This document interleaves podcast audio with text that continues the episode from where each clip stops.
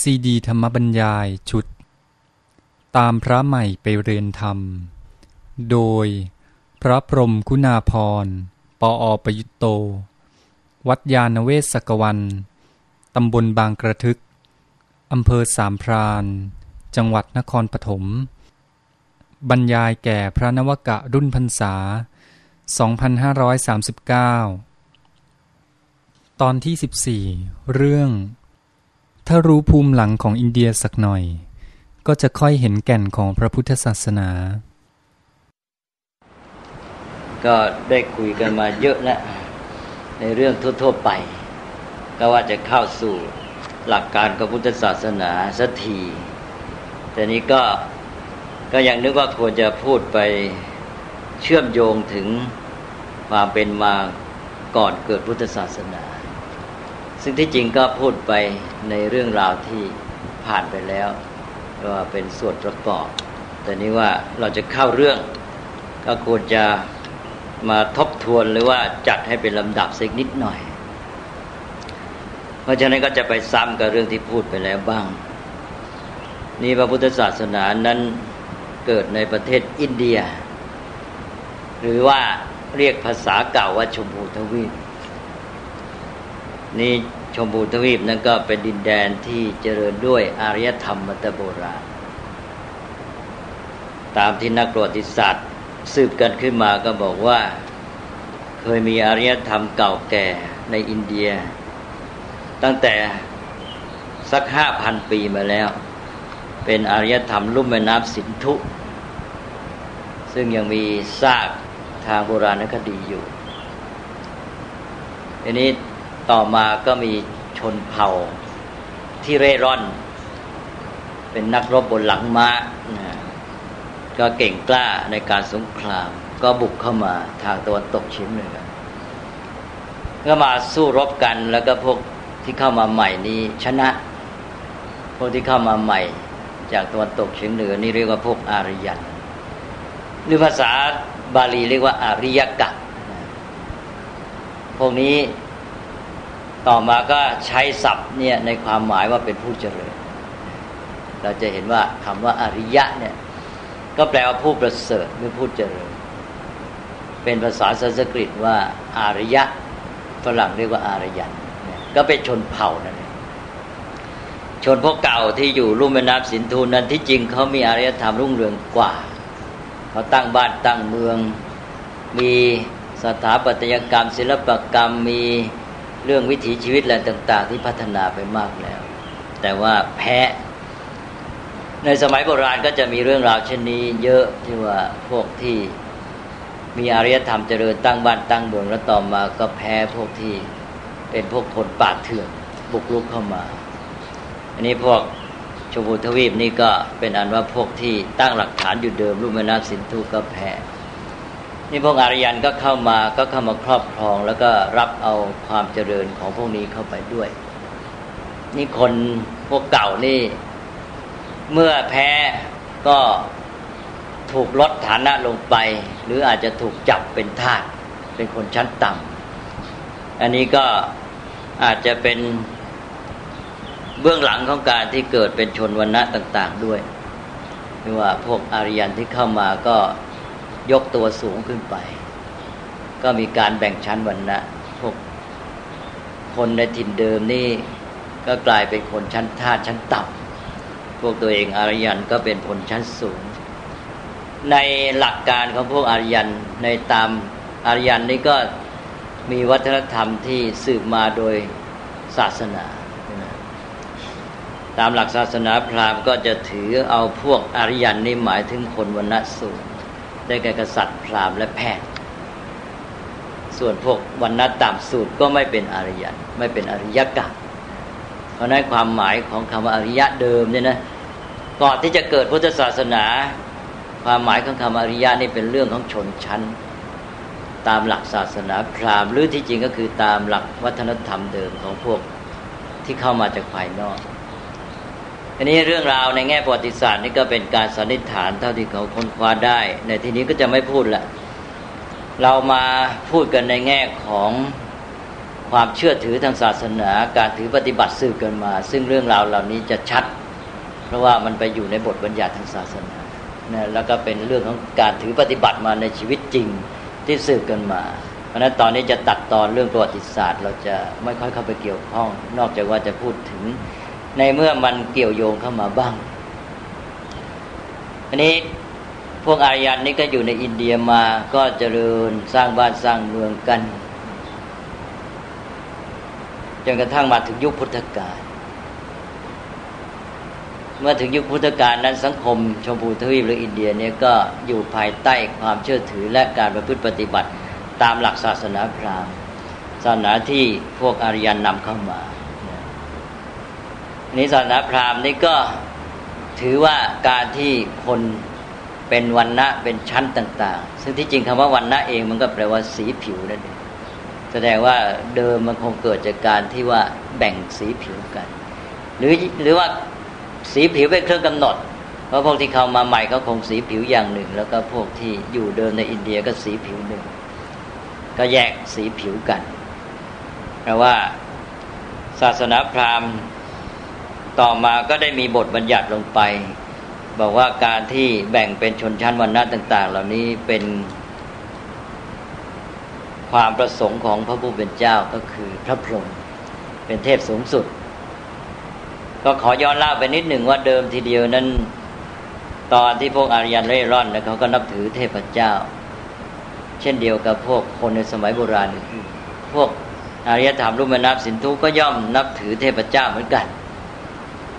เมื่อสองเผ่านี้เข้ามาอยู่ด้วยกันแล้วเนี่ยก็ไอเรื่องของเทพเจ้าต่างๆ ก็จะมีการที่อาจจะเข้ามาผสมกลมกลืนหรือมาปะปนอะไรกันบ้าง เดิม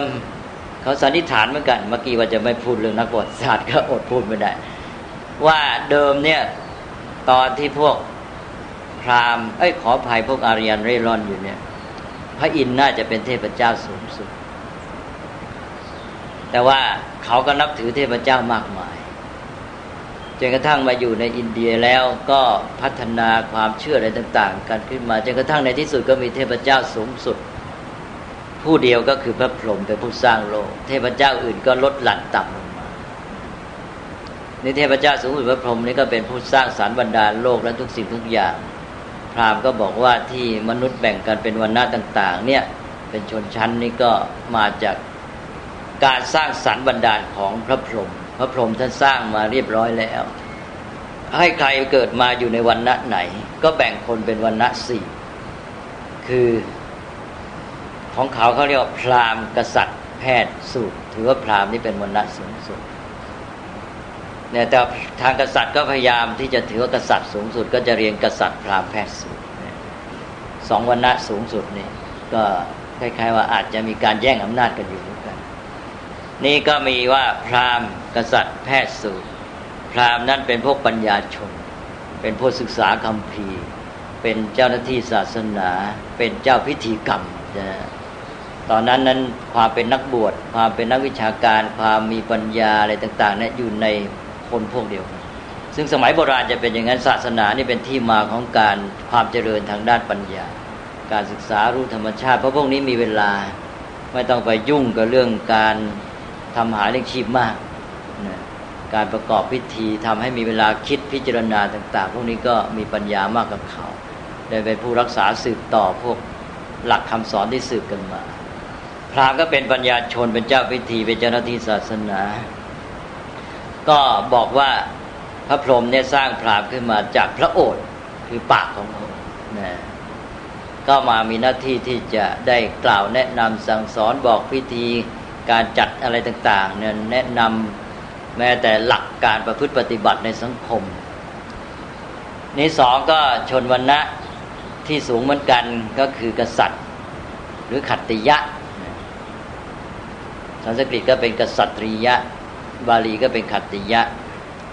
ชนพวกนี้ก็เป็นนักรบเป็นนักปกครอง ก็บอกว่าพระพรหมสร้างจากพระพาหาของพระองค์คือแขน แขนก็เป็นเครื่องหมายของการใช้กำลังการต่อสู้การรบ ต่อไปวันณะที่สามวันณะแพทย์ หรือบาลีเรียกว่าเวสสะก็ว่าพระพรหมสร้างจากตะโพกต้นขาที่ใช้เดินเพราะฉะนั้นพวกนี้จะเป็นพวกพ่อค้าวันนิดเดินทางไปค้าขายสมัยก่อนนี่ก็พ่อค้าก็จะเดินทาง ค้าขายจากเมืองนี้ไปเมืองโน้นนำกองเกวียนเป็นเราเรียกกันว่าภาษาฝรั่งก็เรียกว่าคาราวาน ใช่ไหมนำกองคารวานไปจะมีเรื่องในคัมภีร์เยอะแล้วพวกพ่อค้านี่พากันเดินทางไปค้าขายจากเมืองนี้ไปเมืองโน้นกองเกวียนได้มากก็จะบอกว่าห้าร้อยตัวเลขห้าร้อยนี่จะเป็นหลัก เพราะมันมากว่าก็เป็นวันนัดที่สามและพวกพ่อค้า ต่อไปวันนัดที่สี่สุดท้ายต่ำสุด ก็เรียกว่าวันนัดสูตรสุตระหรือบาลีก็เป็นสุทธะ หมายถึงพวกคนชั้นกรรมกร พวกคนรับใช้ คนรับจ้างเป็นแรงงานต่างๆ พวกนี้พราหมณ์ก็บอกว่าพระผู้เป็นเจ้า พระพรหมนั้นสร้างมาจากพระบาทคือเท้า เพราะฉะนั้นก็มารับใช้เขา ก็สี่วันหน้านี้เกิดมายังไงก็ต้องอยู่อย่างนั้นจนตาย แล้วพราหมณ์ก็บอกว่าพระผู้เป็นเจ้าเนี่ยทรงบัญญัติมาเสร็จว่าใครจะอยู่ในสถานะสูงต่ำอย่างไร พราหมณ์นี่จะต้องได้รับความเคารพนับถือยกย่อง เป็นผู้ที่สูง เป็นผู้บริสุทธิ์มีฐานะเป็นที่เคารพบูชาแล้วก็จะต้องเป็นผู้ที่สื่อสารกับพระพรหมได้บอกความประสงค์ของพระองค์พระผู้เป็นเจ้าว่าพระองค์จะเอายังไง เพราะฉะนั้นคนอื่นต้องเชื่อฟังใช่ไหม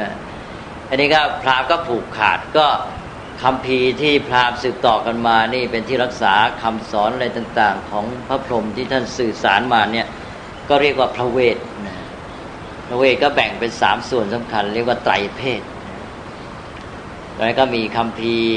เพิ่มขึ้นมาอีกจากใจเพศเรียกว่าอาถรรพ์พระเวทอันนี้เกี่ยวกับเรื่องของอาถรรพ์เรื่องของสิ่งไสยศาสตร์สิ่งลึกลับเนี่ยมาในคำพีเนี่ยเป็นพระเวทที่จริงเป็นที่สี่แต่ว่าเขาก็ไม่นับเข้าก็ยังเรียกไตรเพศแล้วอันนี้ก็เป็นพระเวท อีกส่วนหนึ่งที่สำคัญ หลักการข้อบัญญัติเกี่ยวกับชีวิตคนเรื่องวันหน้าอะไรต่าง ๆ ก็จะถือตามกันมาเนี่ยถือว่ามาจากพระพรหมทั้งสิ้น เพราะนั้นพวกวันนั้นเหล่านี้ก็ต้องปฏิบัติไปตาม จะประพฤตินอกออกไปไม่ได้ ใครเกิดมาในวันนั้นไหนก็ต้องทำไปตาม แล้วก็ต้องยึดมั่นในวันนั้นของตน ถ้าเกิดไป ทำอะไรที่ผิดพลาดก็ถือว่าบาปแล้วก็แต่งงานนอกวันนะข้ามวันนะไม่ได้ ถ้าแต่งออกมามีลูกมาเป็นคนนอกวันนะเรียกว่าจันทานเป็นคนชั้นต่ำถูกดูถูกหนักเข้าไปอีกแล้วนั้นก็ยิ่งแย่ใหญ่จันทานได้เป็นพวกที่ต่ำสุดนะเขาเรียกว่าเป็นพวกที่แตะต้องไม่ได้ไอ้คำว่าแตะต้องไม่ได้ที่จริงมันมองในแง่ดีก็คือแหมสูงเสียเหลือเกินใช่ไหมแต่ที่นี่มันกลายไปว่าต่ำเสียสุดจนกระทั่งแตะต้องแล้วก็เป็นบาปไปหมด ใครไปถูกตัว อย่าว่าแต่ถูกตัวเลยคนจันทานนี่เดินผ่านมา เงามาพาดที่จานข้าวตั้งคว้างทิ้งหมดเลยนะกินไม่ได้นะข้าวนั้นเป็นเสนียดจันไรราะนั้นก็แตะต้องไม่ได้พวกต่อมาเขาเรียกว่าพวกอันทัชเบิลซึ่งเป็นปัญหา เดี๋ยวนี้ก็ยังเป็นปัญหาในสังคมอินเดียอยู่ อันนี้ก็เป็นอันว่าพวกนี้ก็ถือเรื่องวันณะรุนแรงมาก ทีนี้ต่อมาในด้านอื่นๆ นอกจากว่าพระเจ้าจะสร้างคนมาแบ่งเป็นวันณะต่างๆนะแล้วก็เพราะเหตุที่ถือว่าพระพรหมเป็นผู้สร้างสารบรรดาลโลกเป็นผู้ยิ่งใหญ่ที่สุด อะไรแต่อะไรจะเป็นไงก็สุดแต่พระองค์เพราะฉะนั้นก็เกิดมีความสัมพันธ์ระหว่างมนุษย์กับเทพเจ้าอ้าวแล้วมนุษย์จะทำไงเพราะอะไรแต่อะไรก็แล้วแต่พระองค์นี่ ก็เราจะ ได้ดีมีสุขหรือจะประสบความทุกข์มันก็เป็นเพราะว่าความสัมพันธ์ของเราต่อพระผู้เป็นเจ้าหรือเทพเจ้าเนี่ยมันดีหรือไม่ดี นี่ถ้าหากว่าเราทำไม่ดี พระผู้เป็นเจ้าเทพเจ้าไม่โปรด เราก็แย่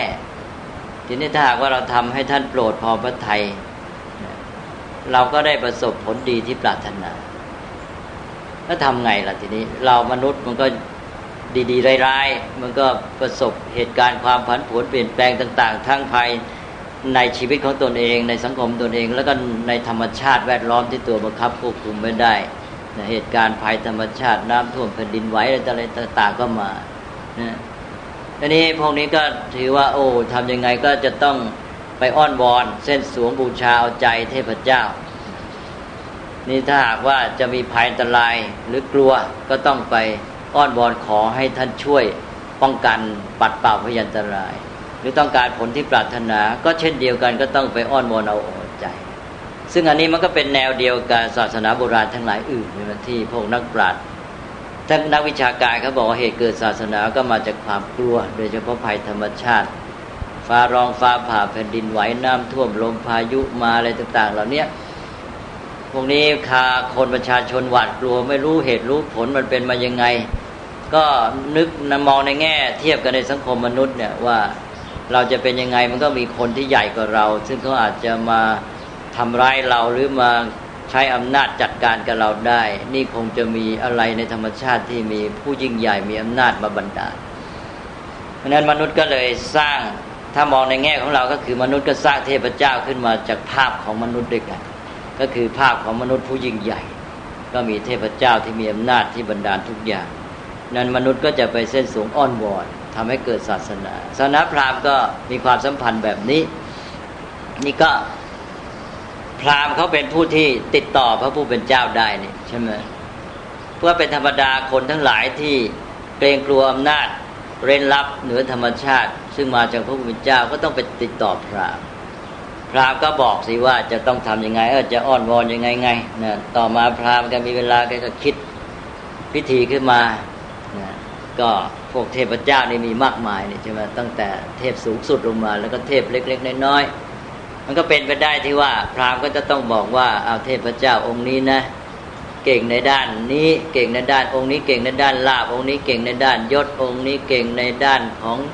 การที่จะให้ผลตามปรารถนาเกี่ยวกับเรื่องครอบครัวเรื่องการมีลูกหรืออะไรต่าง ๆ เหล่านี้ก็ว่ากันไป ทีนี้เทพเจ้าแต่ละองค์ก็อาจจะชอบเครื่อง เส้นสูงอ้อนวอนไม่เหมือนกันบางองค์ชอบอย่างนี้อย่างนั้น นี่พราหมณ์ก็เป็นผู้เชี่ยวชาญสิคล้ายๆว่ารู้ใจเทพเจ้า รู้วิธีติดต่อทำพิธีกรรมที่จะติดต่อพิธีกรรมมันก็กลายเป็นเรื่องเครื่องมือวิธีการ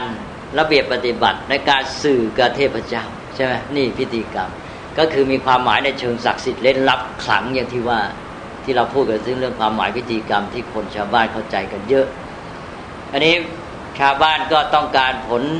ในทางที่ปัดเป่า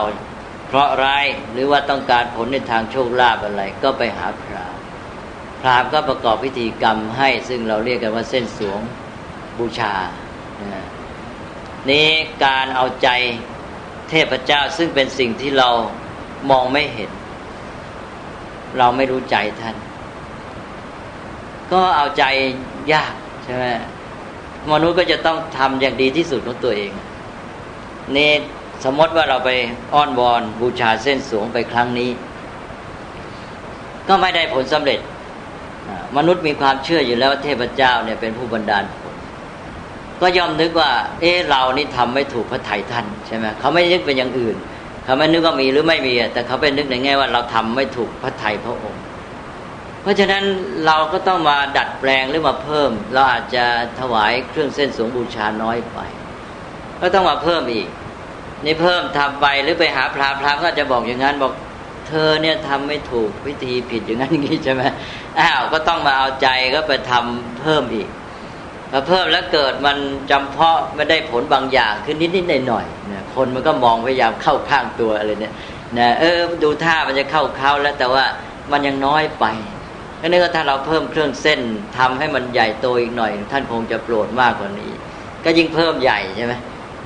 อพอได้มาคราวนี้โอ้ได้มาบ้างแล้วต่อไปจะให้ได้มากที่สุดก็ยิ่งเพิ่ม ถ้าอย่างนี้ก็พัฒนาไอ้เรื่องการเส้นสูงไม่มีที่สิ้นสุดใช่ไหมเราจะเห็นได้ว่าการเส้นสวงสังเวยนี้ยิ่งใหญ่ขึ้นทุกที การเส้นสวงบูชาเป็นรูปแบบต่างๆ ก็เลยเรียกว่ายันยะ ก็คือการบูชายันดังนั้นการเส้นสวง ต่างๆในศาสนาพราหมณ์ก็รวมอยู่ในคำว่ายัน เราเรียกเป็นภาษาไทยว่าบูชายัน การบูชายันก็เป็นเรื่องสำคัญที่ว่าพราหมณ์จะเป็นผู้ช่วยประกอบพิธีในการที่มนุษย์ จะติดต่อกับเทพเจ้า โดยการเอาอกเอาใจถวายเครื่องเส้นสวงสังเวยเพื่อจะให้ท่านได้โปรดปราน แล้วก็บรรดาลผลที่ต้องการให้นี่การบูชายันก็วิจิตพิสดารขึ้นมา มากมายเพราะเอาใจไม่ทีที่สุดยิ่งพวกที่มาบูชายันนั้นเป็นพวกผู้มีอำนาจเป็นเศรษฐีใช่ไหมก็ยิ่งมีพิธีกรรมใหญ่โตจนกระทั่งว่ากษัตริย์นี้ต้องการที่จะแผ่อำนาจ อยากจะรบชนะน้าก็ต้องเอาใจเทพเจ้าอีกใช่ไหมทำไงก็มาหาพราหมณ์ว่า จะต้องบูชายันนะพราหมณ์ก็บอกอาจจะรบครั้งนี้นะยิ่งใหญ่นักต้องประกอบพิธีบูชายันให้ใหญ่แล้วจะได้รบชนะเนี่ยต่อมาก็มีพิธีกรรมอย่างเรื่องพวก อัศวเมธการฆ่าม้าบูชายันฆ่าม้าบูชายันก็เขาเรียกว่าปล่อยม้าอัศการเอาเจ้าชาย ซึ่งเป็นนักรบที่กลั่นกรองแล้วหนึ่งร้อยองค์ พร้อมทั้งทหารบริวาร ไปกับม้าที่เลือกแล้วเนี่ยเรียกว่าม้าอัศการ แล้วก็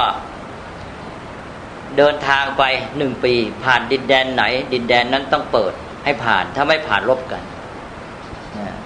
จนกระทั่งว่า ครบหนึ่งปีก็กลับมาถึงดินแดนของตัวเอง ก็พอกลับมาก็จัดพิธีใหญ่โตเลยคราวนี้นะฉลองกันเต็มที่แล้วก็ฆ่ามานั้นเสีย บูชายันนะก็อัศวเมธเมธก็ในที่นี้หมายถึงการฆ่า อัศวเมธก็ฆ่ามาบูชายันอันนี้ก็เป็นการฉลองชัยชนะไปด้วย นี่เป็นตัวอย่างยันอื่นก็มีมากมายนะ ที่ใหญ่พอสมควรก็จะเห็นว่ามีในพระไตรปิฎกบ่อย ก็คือเรื่องที่ว่ากษัตริย์ หรือพราหมณ์ผู้ใหญ่เนี่ยจัดพิธีซึ่งมีพิธีกรรมต่างๆ ระเบียบพิธีเนี่ยมากมาย แล้วส่วนหนึ่งก็คือฆ่าแพะห้าร้อยแกะห้าร้อยบัวห้าร้อยอันนี้จะเป็นระเบียบทั่วไปเลยนะ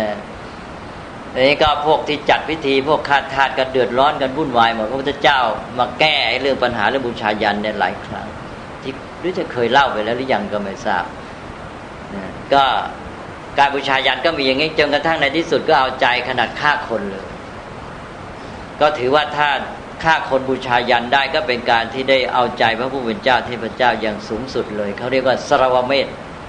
สรวเมธก็เป็นภาษาไทยก็สัพพเมธะสัพพเมธสรวเมธะของเขาสรวเมธะสรวะแปลว่าสัพพะทั้งปวง เมธะก็ฆ่าบูชา นั้นสรวเมธะหรือว่าสัพพเมก็คือฆ่าหมดทุกอย่างครบมีฆ่าคนด้วยฆ่าคนบูชายัน เนี่ยก็เป็นมาอย่างเงี้ยสภาพของสังคม ความสัมพันธ์กับเทพเจ้าแบบที่บวงสงอ่อนวอนมนุษย์ก็มองเป็นนอกตัวสิ อะไรจะเป็นไปยังไงตัวเองจะต้องการผลยังไง แทนที่จะคิดว่า เออ ตัวเราจะต้องทำอะไรบ้าง หรือถ้าทำไปแล้วมันไม่ได้ผลดี แทนที่จะไปคิดว่าตัวเราจะต้องปรับปรุงแก้ไขการกระทำของเราอย่างไร ไม่คิดแหละคิดแต่ในแง่ว่า เออเราจะไปให้เทพเจ้าองค์ไหนท่านทำให้ แล้วถ้ามันไม่ได้ผลดีแทนจะคิดปรับปรุงก็อย่างที่ว่าก็ไปปรับปรุงพิธีกรรมใช่ไหมว่าทำไงจะทำพิธีกรรมการบูชายันให้ได้ผลตามปรารถนา ใจคนมาออกไปข้างนอก นะไม่พัฒนาตัวเอง มุ่งหวังผลสำเร็จจากการโดนบันดาลของเทพเจ้า เนี่ยเป็นสภาพของสังคมอินเดีย ก็มีเรื่องหมู่มนุษย์ก็เป็นเรื่องวันนะใช่ไหมแบ่งไปหมดเลย มนุษย์ก็ต้องอยู่ในสภาพอย่างนั้นเปลี่ยนแปลงไม่ได้ ทีนี้มันก็มีผลไปอีกพราหมณ์แกเป็นผู้สื่อสารกับเทพเจ้า แกก็ถือตัวเป็นผู้รู้หมด แกก็ผูกกาดการศึกษาคำพีพระเวทนี้เป็นที่บรรจุของพัฒนาการทางความคิดความเข้าใจความเชื่อของมนุษย์ก็มารวมอยู่ในนี้ เนี่ยอันนี้พวกชั้นต่ำเขาก็กีดกันสิไม่ให้เรียนพระเวท อย่างชนวันนสูตรนี่ก็เรียนพระเวทไม่ได้ อย่างเหมือนเคยเล่าแล้วบอกว่าคำพีมนูธรรมศาสตร์ ซึ่งเป็นคำพีที่พยายามที่จะทำระบบวันณะให้มั่นคงยิ่งขึ้นต่อมาก็ถึงกับบัญญัติบอกว่าคนวันณะสูตรถ้ามาฟังพระเวท ให้เอาตะกัวหลอมหยอดหูมัน ถ้ามันมาสาธยายพระเวทให้ตัดลิ้นมันเสีย ถ้ามันมาเรียนพระเวทให้ผ่ากายมาเป็นสองซีกก็ตายแน่ๆนั่นใช่ไหมเนี่ยบัญญัติกันไว้อย่างเงี้ยพวกวันณะสูตรก็ยังเรียนฟังพระเวทไม่ได้เพราะนั้นมันจำกัดผูกขาดการศึกษา คนชั้นต่ำไม่มีทางเลย ภาษาอย่างภาษาสันสกฤตนี่เป็นภาษาชั้นสูง ภาษาสันสกฤตนี่เป็นภาษายุคหลังที่เกิดจากภาษาพระเวทที ภาษาพระเวทเป็นภาษาศักดิ์สิทธิ์ ต่อมาก็วิวัฒนาการเป็นภาษาสันสกฤต เป็นภาษาของชนชั้นสูงใช่ไหม นั้นการศึกษาก็อยู่ในพวกชนชั้นสูงเท่านั้น พวกชนชั้นต่ำมันถูกจำกัดสิทธิอะไรต่าง ๆ อยู่แล้ว และยิ่งโอกาสในการศึกษาไม่มีมันก็ไม่มีทางที่จะพัฒนาตัว ก็จมอยู่อย่างนั้นแหละนี่สภาพสังคมก็อยู่ในภาวะอย่างนี้การศึกษาก็จำกัดผูกขาดกันเป็นกระทั่งว่าคนจันทานนั้นไม่มีทางได้เล่าเรียน ในชาดกก็มีเรื่องถึงว่าพระโพธิสัตว์เนี่ยไปเกิดเป็นคนจันทานรู้จะเคยเล่าแล้วเมื่อกันนะแล้วก็ พวกคนสมัยก่อนเนี่ยเขาไปเรียนกันที่เมืองตักกศิลา ที่เมืองกลางตักกศิลาก็มีอาจารย์ที่สาป่าโมกทิสาปาโมกก็แปลว่าอาจารย์ผู้เป็นประมุขในทิศนั้นหมายความว่าเป็นที่ลือลั่นยิ่งใหญ่ในทิศของตนของตนทีนี้กษัตริย์หรือเศรษฐีอะไรต่างๆ พวกวันณะสูงๆอยากจะศึกษาเนี่ยก็ต้องส่งลูกไปเรียนสมัยก่อนการคมนาคมก็ไม่ได้สะดวก ต้อง เดินทางฝ่าความทุรกันดารฝ่าภัยอันตรายผจญภัยเดินทางกันไปไกล ก็ไปเรียนที่ตักกศิลา ซึ่งอยู่ทางตะวันตกเฉียงเหนือของประเทศอินเดียก็จะมีเรื่องราวเป็นการประจนภัยของพวกเจ้าชายหรือพวกลูกเศรษฐีเหล่านี้บ้างแม้แต่หมอชีวกนี่ก็ไปเรียนที่นั่นอันนี้ก็มีเรื่องในชาดกว่าครั้งหนึ่งพระโพธิสัตว์เกิดเป็นคนจันทาน ก็อยากจะศึกษา แต่ว่า การศึกษาสมัยนั้นผูกขาดเขาไม่ให้คนวันนัต่ำและนอกวันนะเล่าเรียนแม้แต่สูตรยังเรียนไม่ได้ แล้วนี่จันทานยิ่งต่ำหนักเขาไปจะไปเรียนยังไง แต่พระโพธิสัตว์นี่เป็นผู้ฝ่ายศึกษาก็อยากจะเรียนก็ทำไงแล้วก็ต้องปลอมตัว คือไม่ต้องปลอมตัวหมายความว่าจะเข้าไปเรียนโดยไม่เปิดเผยวันณะของตนเองก็ก็เท่ากับปลอมตัวนั่นแหละนะว่าเป็นวันณะสูงก็เลยเข้าไปเรียนได้ เข้าไปเรียนที่สำนักอาจารย์ทิสาป่าโมแต่ทีนี้ เรื่องของชีวิตความเป็นอยู่ขนบธรรมเนียมประเพณีของของแต่ละวันณะเนี่ยมันต่างกันอยู่แล้วใช่ไหมแล้วมันไม่มีโอกาสที่จะได้มาเกี่ยวข้องสังสรรค์กันเพราะฉะนั้นคนอย่างวันต่ำเขาก็ไม่รู้เรื่องของชีวิตของคนชั้นสูงเท่าไหร่ มันปิดไม่ไหว นั้นพระโพธิสัตว์เนี่ยเข้าไปเรียนอยู่กับเพื่อนๆ ซึ่งเป็นวันณะสูงสูงต่อมามันปิดไม่อยู่ไอ้สภาพการประพฤติปฏิบัติถ้อยคำหรืออะไรต่างๆแล้วเนี่ยมันแสดงออก พวกเพื่อนๆก็จับได้ว่าไอ้นี่มันมาจากวันณะต่ำนี่นะใช่ไหมพอจับได้เนี่ยทั้งๆที่เป็นเพื่อนอยู่ด้วยกันใกล้ชิดสนิทสนมมาตั้งนานแล้ว ซ้อมกันซะไม่มีเลยนะซ้อมพระโพธิสัตว์ เลยต้องหนีออกมาจากสำนักหมดโอกาสเล่าเรียนนี่นะนี่เรื่องพุทธศาสนา พุทธศาสนานั้นต้านรัฐิวันนะนะก็ให้เห็นตัวอย่างว่าเขาผูกขาดการศึกษากัน สังคมอินเดียก็เป็นอย่างที่ว่า การศึกษาผูกขาดด้วยคำพีพระเวทถือคำพีพระเวทศักดิ์สิทธิ์ถ้าใครไม่ได้เรียนพระเวทไม่ได้เข้าถึงพระเวทก็ไม่มีทางที่จะหลุดพ้นบรรลุจุดหมายของชีวิตที่ดีงามได้นะคนก็แบ่งเป็นวันณะสี่ต้องอยู่ในวันณะของตนนะมนุษย์จะได้ดีมีสุขก็ต้องอยู่ที่การดลบันดาลพระเทพเจ้าความสัมพันธ์ในการบูชายันนะนี่ก็เป็นสภาพที่เราควรจะตั้งเป็นข้อสังเกตที่สำคัญสำคัญ ทีนี้อีกด้านหนึ่งก็คือว่า เมื่อ ศาสนาพราหมณ์ได้เจริญรุ่งเรืองอยู่อย่างนี้นะก็ในด้านบ้านเมืองก็มีกษัตริย์ต่างๆ ธรรมดากษัตริย์ก็ย่อมมีการแย่งชิงดินแดนลบราค่าฟันกันนะในที่สุดก็จะมีแว่นแคว้นหรือรัฐบางรัฐเนี่ยใหญ่ขึ้นใหญ่ขึ้นเพราะมีอำนาจมากใช่ไหมแต่ก่อนอาจจะเป็นแว่นแคว้นเล็กๆน้อยๆในสมัยพุทธกาลนี่บอกว่ามี 16 ประเทศ เรียกว่ามหาชนบทประเทศใหญ่ 16 ประเทศ เรียกว่าอังคะมคทากาสีโกสละวัชี มัลละเจตีวังสกุรุ ปัญจาละอัสกะอวันตีคันธาระกัมโพชะนะมีสิบหกแคว้น แต่พอถึงพุทธกาลจริงนี่ปรากฏว่า บางแคว้นก็ถูกปรับปรามรวมเข้าในแคว้นใหญ่ๆอื่น เช่น อังคะก็เข้าไปรวมอยู่ในมคต ที่เขาว่าเดี๋ยวนี้ก็คือแถบแถบเบงกอล กาสีซึ่งเมืองมีมีเมืองพาราณสีเป็นเมืองหลวง ก็มีประวัติการรบราฆ่าฟันกับโกศลเนี่ยยาวนานมากนะมีในชาดกในคำพีพุทธศาสนาก็เล่าไว้ แต่มาถึงพุทธกาลแคว้นกาสีก็ได้ถูกรวมเข้าในแคว้นโกศลไปแล้วนะแล้วก็ยังมีแคว้นอื่นๆ อีก รวมแล้วที่ใหญ่จริง ๆ ในสมัยพุทธกาลก็มีในเราห้าหกแคว้นก็มีมคตเนี่ยยิ่งใหญ่มากคู่กับโกศลมคตโกศลตอนนั้นเรียกว่าใหญ่คู่เคียงกันเลย แล้วต่อมาพอหลังพุทธกาลไม่ช้าก็โกศลก็ไปนะก็สลาย ต่ออะไรอีกแคว้นที่ใหญ่มากสู้รบกันอยู่เป็นมหาอำนาจก็คือวัดชี วัดชีก็สู้กับแข่งอำนาจกับมคตเนี่ยแต่ว่าพอถึงสิ้นพุทธกาลไปไม่ทันไรก็มคตก็ปราบวัดชีได้เพราะนั้นคตก็ยิ่งใหญ่ขึ้นใหญ่ขึ้น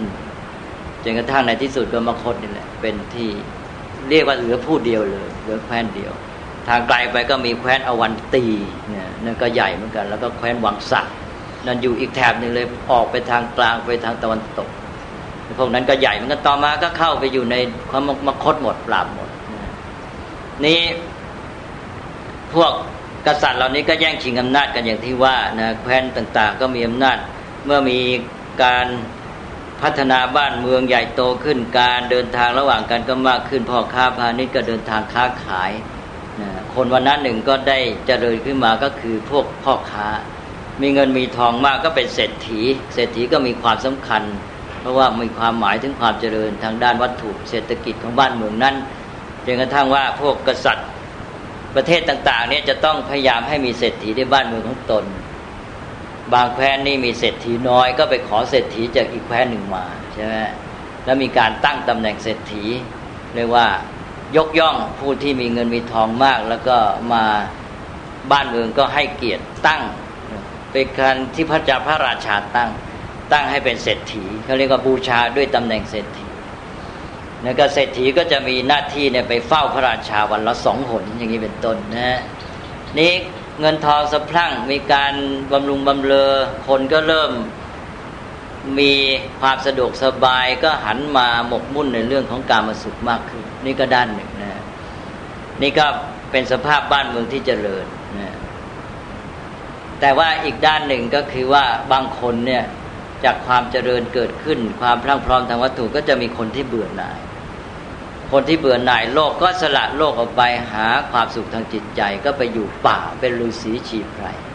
พวกนี้ก็จะตัดขาดจากสังคมไม่เอาเรื่องเอาราวกับใครไปหาความสงบทางจิตใจนะไม่เกี่ยวข้องกับชาวบ้าน ซึ่งพวกนี้มันก็สืบมาแต่เก่าเหมือนกัน แต่ว่าในตอนยุคพุทธกาลนี้ก็ชีวิตแบบเนี้ยมีข่าวว่าอาจจะเริ่มปรากฏเด่นๆขึ้นมา ทีนี้พวกนี้ไปอยู่ป่าตัดขาดจากสังคม ไม่อยากยุ่งกับใครก็ไปเก็บเผือกกิบเก็บมันกิน เก็บผลไม้มากินเอาเองนะก็เท่ากับว่ามีชีวิตสองแบบ คือชีวิตแบบว่าหมกมุ่นในการอารมณ์หาความสุขทางวัตถุอามิตร แล้วก็พวกที่ตัดขาดปลีกตัวจากสังคมไม่ยุ่งเกี่ยวกับใครหาความสงบทางจิตใจ ได้ฌานสมาบัติแล้วก็เล่นฌานเป็นฌานนักกีฬาเนี่ย วกฤาษีชีไพร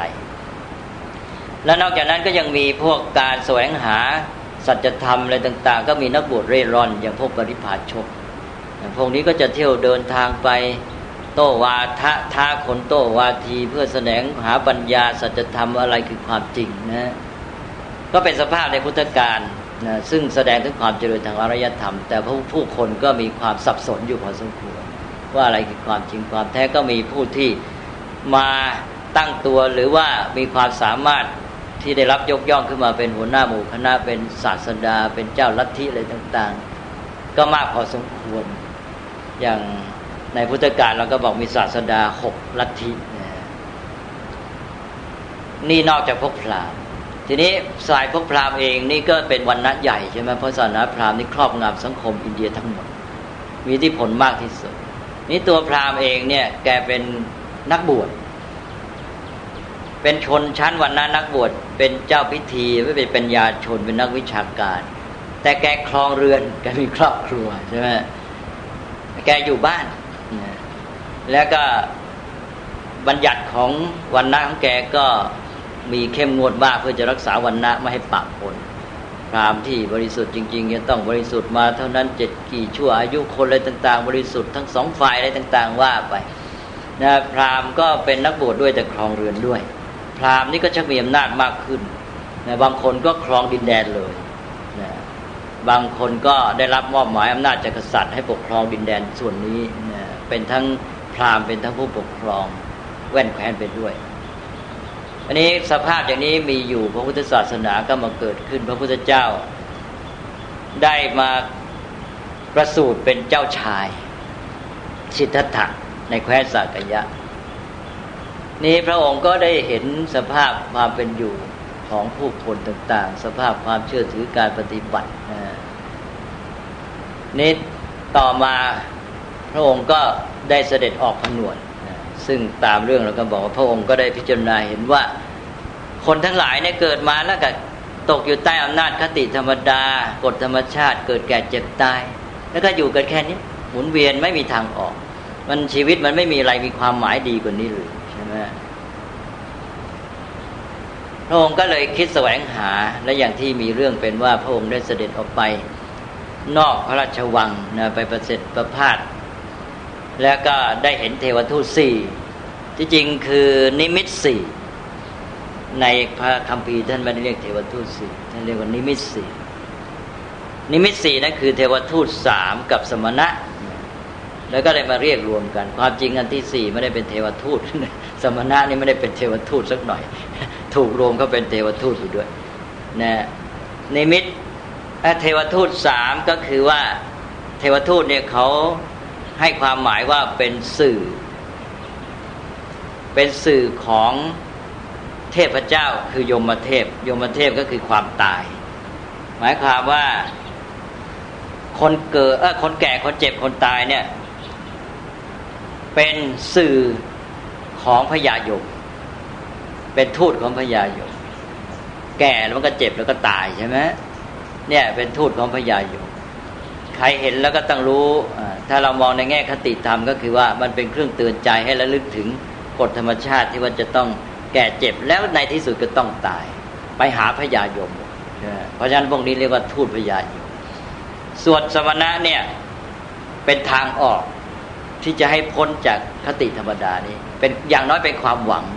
เพราะนั้นก็ไม่ได้เรียกว่าเทวทูตเพราะว่ามันไม่ได้เกี่ยวอะไรกับพญายมอ้าวทีนี้พระโพธิสัตว์ก็ไปเห็นเทวทูตสามพร้อมทั้งสมณะขอนอกเรื่องอีกนิดหนึ่งเทวทูตเนี่ย มีชุดสามกับชุดห้าชุดห้าก็เพิ่มเกิดด้วย เกิดแก่เจ็บ แล้วก็คนถูกลงโทษ คนถูกทำคนทำความผิดต้องโทษ พระราชาเอาไปใส่คุกจองจำต่าง ๆ ด้วยวิธีลงโทษ ตามหลักศาสนาพราหมณ์นี่โอ้ลงโทษรุนแรงมากนะเมืองไทยเราก็รับเอาประเพณีการลงโทษแบบนี้จากของอินดูเข้ามานะในสมัยโบราณก็มีวิธีเหล่านี้ คือคาอะไรต่าง ๆ เนี่ยนะเอามาจากอินเดียเยอะ นี่ก็แปลว่ามีคนเกิดคนแก่คนเจ็บ คนถูกลงทันตกรรมกรเขาเรียกกรรมกรณะนะลงลงโทษจองจำเป็นต้นเนี่ย แล้วก็คนตายห้าอย่างเนี่ยเป็นเทวทูตชุดห้าแล้วชุดสามก็ตัดคนเกิด แล้วก็คนถูกลงโทษนี่ออกก็เหลือสามคนแก่คนเจ็บคนตายเป็นเทวทูตอันนี้พระโพธิสัตว์เจ้าชายสิทธัตถานี้ก็ได้เสด็จประพาสในเมืองกบิลพัทแล้วก็ได้ทอดพระเนตรเห็นคนแก่คนเจ็บคนตาย พระองค์ก็มานึกถึงเรื่องนี้เรื่องไอ้มนุษย์เกิดมาก็มาอยู่ใต้คติธรรมดาไม่มีอะไร เกิดแล้วก็แก่แล้วเจ็บตายไปนะแล้วก็มีอะไรชีวิตมีความหมายอะไรพระองค์ก็ต่อมาอีกครั้งหนึ่งก็ไปเห็นสมณะใช่ไหมมีลักษณะชีวิตที่น่าเลื่อมใส แล้วก็โยงมาหาพระองค์ว่าเอ๊ะอันนี้อาจจะเป็นทางออกที่จะทำให้เราได้ค้นหาสิ่งที่ดีมีความหมายแท้จริงเป็นทางรอด ทางหลุดพ้นจากไอ้เรื่องของการเกิดแก่เจ็บตายความทุกข์ของมนุษย์เหล่านี้ ก็เลยทรงนึกถึงสมณะนี้ว่า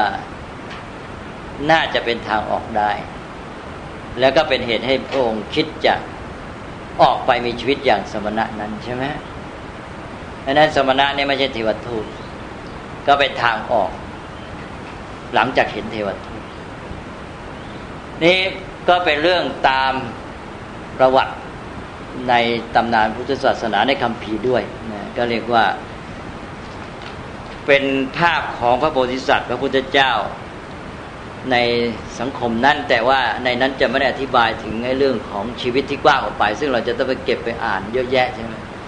อันนี้ว่ามนุษย์ที่เกิดมาเหล่านี้ที่ว่าวนเวียนอยู่ในเกิดแก่เจ็บตายเนี่ยมันไม่ได้อยู่เกิดแก่เจ็บตายเฉยๆมันอยู่ในสังคมมนุษย์ที่ มีความเชื่อมีความประพฤติปฏิบัติประเพณีเหล่านี้ใช่ไหมซึ่งการที่จะแก้ปัญหาเหล่านี้มันก็รวมไปถึงการแก้ปัญหาเกี่ยวกับเรื่องการเป็นอยู่การประพฤติปฏิบัติความเชื่ออะไรต่าง ๆ เหล่านี้ด้วยพระพุทธเจ้าก็ในที่สุดก็เลยได้เสด็จออกบรรพชาเพื่อจะไปแสวงหาความจริงหาทางออกให้แก่ชีวิตและแก่หมู่มนุษย์ทั้งหลายที่เราเรียกว่าสังคม ก็ไปค้นหาวิธีการที่ว่า มีความหวังว่าจะเป็นไปได้ ก็คนสมัยนั้นอย่างที่เล่าเมื่อกี้ก็หาทางออกกันอยู่แล้ว อย่างบางพวกก็ตัดขาดจากสังคมไปอยู่เป็นฤาษีชีไพรนะบางพวกก็เห็นว่าการที่บำรุงบำเรอตนด้วยพกกามด้วยอามิตรวัตถุสิ่งของสิ่งเสพต่าง ๆ เหล่านี้มันโมจะลุ่มหลงเพลิดเพลินมันไม่ได้ทำให้ได้ความหมายที่แท้จริง ความหมายที่แท้จริงมันน่าจะอยู่ที่จิตใจนะ ไอ้ทีนี้ร่างกายเนี่ยเราไปตามปลนเปลือมันก็เลยทำให้มาครอบคลุมบทบัง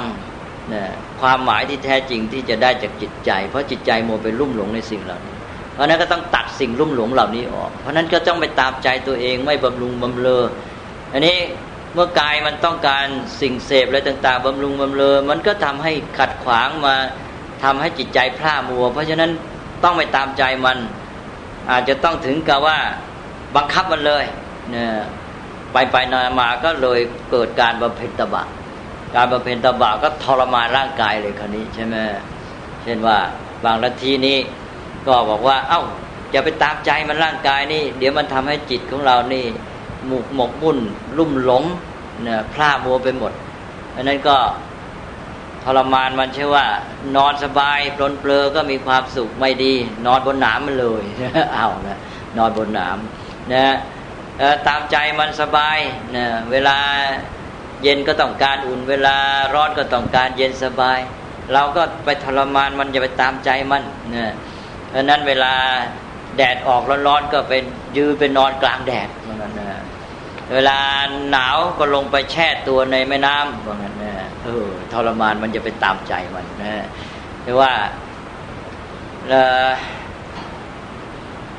ยืนซะนะอย่าไปตามใจที่มันไปอยากนอนก็นอนอยากนั่งก็นั่งเดี๋ยวพักผ่อนมันตามใจมัน เพราะฉะนั้นไปยืนมันขาเดียวด้วยนะยืนสองขามก็สบายเกินไปยืนขาเดียวกลางแดดยิ่งดีใหญ่เอาเข้าไปอีกนะทีนี้เราหายใจมันก็กินอาหารมันก็ตามใจตัวเอง ไม่เอาละอย่าไปกินมันอดมันถ้ามันไม่ไหวจริงๆ ก็กินมันหน่อยใช่ไหมเพราะว่าถ้ามันอดเลยโดยสิ้นเชิงก็ตายแน่ใช่ไหม ก็ต้องพยายามอดมันให้อดได้มากที่สุด ก็อดมันเท่าที่อดได้แล้วก็กินน้อยๆแล้วก็มีการบัญญัติว่าจะต้องให้กินครั้งละแค่นั้นแค่นั้นมีปริมาณจำกัดเลย ใครจะเก่ง ต่อไปมันก็กลายเป็นอวดกันสิแข่งกันใช่ไหมใครมันจะกินน้อยกว่ากันใครจะอดได้นานกว่า นอกจากนั้นแล้วไอ้เราหายใจเนี่ยมันก็ตามใจมันมากไป เพราะฉะนั้นก็กลั้นลมหายใจมันสะบังใช่ไหมโอ้ไปกันใหญ่แล้วนะอันนี้ นี่ก็พวกหนึ่งก็ไปบำเพ็ญสมาธินี่ยนั่งเข้าสมาธิได้ฌานสมาบัตินี่ยก็จิตก็ดื่มดำโอ้โหมีความสุขพวกฤาษีก็เล่นฌานกีฬาอย่างที่ว่าบ้างก็ว่าได้เข้าไปรวมกับภาวะอะไรก็ไม่รู้นะเป็นพรหมมันเป็นอัตมันดื่นดื่นรวมเข้าไปเป็นอันหนึ่งอันเดียวกัน นี่ก็สารพัดแหละนะนี่พระพุทธเจ้าก็ทรงแสวงหาทางออกก็ไปในลัทธิสำนักต่าง ๆ เหล่านี้อ้าว เขาบำเพ็ญโยคะกับบำเพ็ญกับเขานะไปนั่งเข้าสมาธิได้ฌานสมาบัติ อย่างที่เคยเล่าแล้วว่าไปเข้าสำนัก อาลาลดาบทกาลามโคตพระองค์ก็ได้ถึงอากินจัญญายตนะสมาบัติจบความรู้อาจารย์เป็นอรูปฌานชั้นที่สามแล้วก็ออกไปสู่สำนักอุทกดาบทรามบุตร ก็ได้จบในวสัญญานาสัญญายตนะเต็มสมาบัติแปดอรูปฌานครบถ้วน จบความรู้อาจารย์อาจารย์ก็ชวนให้สอนในสำนักพระองค์ก็เห็นว่ายังไม่ใช่ทางที่ถูกต้อง มันอยู่แค่จิตดื่มดำไปทำให้จิตเนี่ยสงบได้โดยเหมือนกับเราเนี่ยมาคุมมันไว้ แต่ความจริงมันก็คือจิตนั้นก็ยังเป็นอย่างเดิมแหละจิตแท้ๆยังมีกิเลสนอนอยู่ถ้าไปไปประสบอารมณ์อะไรต่างๆ เข้าเหตุการณ์เข้ามาจากภายนอก ก็จะมีจิตหวั่นไหวไปตาม เพราะไม่รู้แจ้งความจริงของสิ่งต่างๆ องค์ก็ออกไปแสวงหาต่อพระพระองค์ ต่อมาก็มีการไปบำเพ็ญตบะบำเพ็ญทุกขกิริยาเขาไปบำเพ็ญตบะกันอย่างที่เล่าเมื่อกี้พระองค์ก็บำเพ็ญให้ถึงที่สุดอดอาหารเต็มที่การลมหายใจอะไรต่าง ๆ พระองค์ทดลองหมดจนท่านในที่สุดก็สรุปได้ว่าไอ้การกระทำแบบนี้มันไม่ใช่ทางที่ถูกต้องพระองค์ก็หลังจากที่บำเพ็ญตบะก็มาทรงสวยพัตตาหารอีกสวยพัตตาหารเพื่อว่าถือว่าต้องการที่จะใช้สติปัญญาให้ดี มันจะต้องให้ร่างกายมีกำลัง แต่ไม่ใช่หมายความไปปลนเปลือมันมันอยู่ระหว่างกลาง คือพวกหนึ่งก็จะปลนเปลือร่างกายให้มีความสุขหาความสุขจากการเสพจากกินอร่อย และอีกพวกหนึ่งก็บอกไม่ใช้ไม่ได้ก็ไปทรมานร่างกายไม่กินใช่ไหมอันนี้มันก็เป็นสุดทางที่จริงชีวิตที่เราจะดีนี่เราอาศัยมันอาศัยร่างกาย เพื่อจะได้ไปค้นหาแสวงหาต่อไป เพราะนั้นต้องให้ร่างกายมีกำลังแข็งแรง แต่ก็ไม่ใช่ปลนปลนเปลือเพราะนั้นพระโพธิสัตว์ก็เปลี่ยนเป็นมาเสวยพระตาหารพอให้ร่างกายมีกำลัง และจะได้ใช้กายเนี่ยไปทำประโยชน์คือไปสวงหาความจริงต่อไป แล้วพระองค์ก็มาเดินทางว่าตอนนี้ก็คือการข้ามพ้นจากการที่คิดเอาแต่ด้านร่างกายว่าไอ้จุดหมายนี่มันอยู่ที่เรื่องวัตถุแล้วก็กาย แล้วก็ข้ามพ้นระดับเพียงเอาแค่จิตที่ว่าไม่เอาตามใจกายต้องมามุ่งที่จะ มาอบรมจิตหรือว่ามาทำให้จิตเข้าถึงสิ่งนั้นสิ่งนี้ด้วยสมาธิให้จิตบังคับตัวเองได้มีพลังเข้าถึงสิ่งนั้นสิ่งนี้จนกระทั่งมีฤทธิ์มีเดชมีปาฏิหาริย์เรื่องจิตนึกว่าจะทำให้หลุดพ้นเก่งกาจองค์ก็ว่าไม่ใช่ ก็เลยเข้าสู่ลำดับที่สามก็ปัญญา เข้าสู่มัชฌิมาปฏิปทา แล้วก็บูรณาการทั้งกายจิตปัญญาเลย ว่าให้กายมาใช้ประโยชน์ในขอบเขตของมันที่ถูกต้องนั้นคือแค่ไหน จิตมีประโยชน์แค่ไหน แล้วจะต้อง พัฒนามันอย่างไร แล้วมาประสานกับปัญญาใช่ไหมแล้วมันจึงจะสมบูรณ์ ก็เกิดเป็นมัชฌิมาปฏิปทาขึ้นพระพุทธเจ้าก็ตรัสรู้อันนี้ก็เป็นประวัติพอจะให้เห็นสภาพภูมิหลัง แต่ว่าสิ่งที่ต้องการพูดให้เห็นก็คืออิทธิพลที่ครอบงำของศาสนาพราหมณ์ซึ่งยิ่งใหญ่ที่สุดนะเพราะว่าสังคมทั้งหมดคนทั้งหลายนี่ดำเนินชีวิตอยู่ภายใต้ครอบงำความเชื่อและการปฏิบัติ และบทบัญญัติศาสนาพราหมณ์ อย่างที่ว่าเป็นวันณะต่างๆ และก็ความสัมพันธ์กับเทพเจ้ามีพระพรหมเป็นต้นที่ว่ากระทำการสัมพันธ์ด้วยการบูชายันเป็นการเส้นสูงอ่อนวอนขออำนาจโดนบันดาลของเทพเจ้า มาให้ผลที่ปรารถนา ทั้งในการที่จะช่วยพ้นภัยและในการที่จะให้สมปรารถนาต่างๆทีนี้พระพุทธเจ้าได้ทรงมาประสบสิ่งเหล่านี้นะ เรื่องหนึ่งวันนะพระองค์ก็ไม่เห็นด้วย พระพุทธเจ้าออกประกาศศาสนา เจอสภาพนี้พระองค์ก็เลิกล้มไม่เอา พยายามที่จะสอนไม่ให้คนเนี่ยมายึดติดอยู่ในวันนะและตั้งคณะสงฆ์ขึ้นมา รับคนจากทุกวันนะแม้แต่จันทานก็ให้เข้าไปได้ศึกษาเล่าเรียน แล้วก็ถือว่าสูงสุดอยู่ที่การพัฒนาตนเอง ใครก็ตาม ก็มีโอกาสที่จะได้ศึกษาเท่ากัน มื่อศึกษาแล้วผู้ที่สูงสุดก็คือผู้ที่พัฒนาตนบรรลุทำสูงสุดเป็นพระอรหันต์หมดกิเลสหมดความทุกข์ด้วยปัญญาที่ได้พัฒนาเต็มที่โดยการบูรณาการระหว่างศีลสมาธิปัญญาทั้งพฤติกรรมจิตใจและปัญญานะแล้วทีนี้ก็อีกด้านหนึ่งก็คือว่าเอาชีวิตของผู้คนที่มีความสัมพันธ์กับเทพเจ้าในการอ้อนวอนมีการบูชายันพระเจ้าก็เสด็จจาริกไปก็เจอ พวกกษัตริย์บ้างพราหมณ์บ้างทำการบูชายันพระองค์ก็ไปสอน ให้เห็นว่า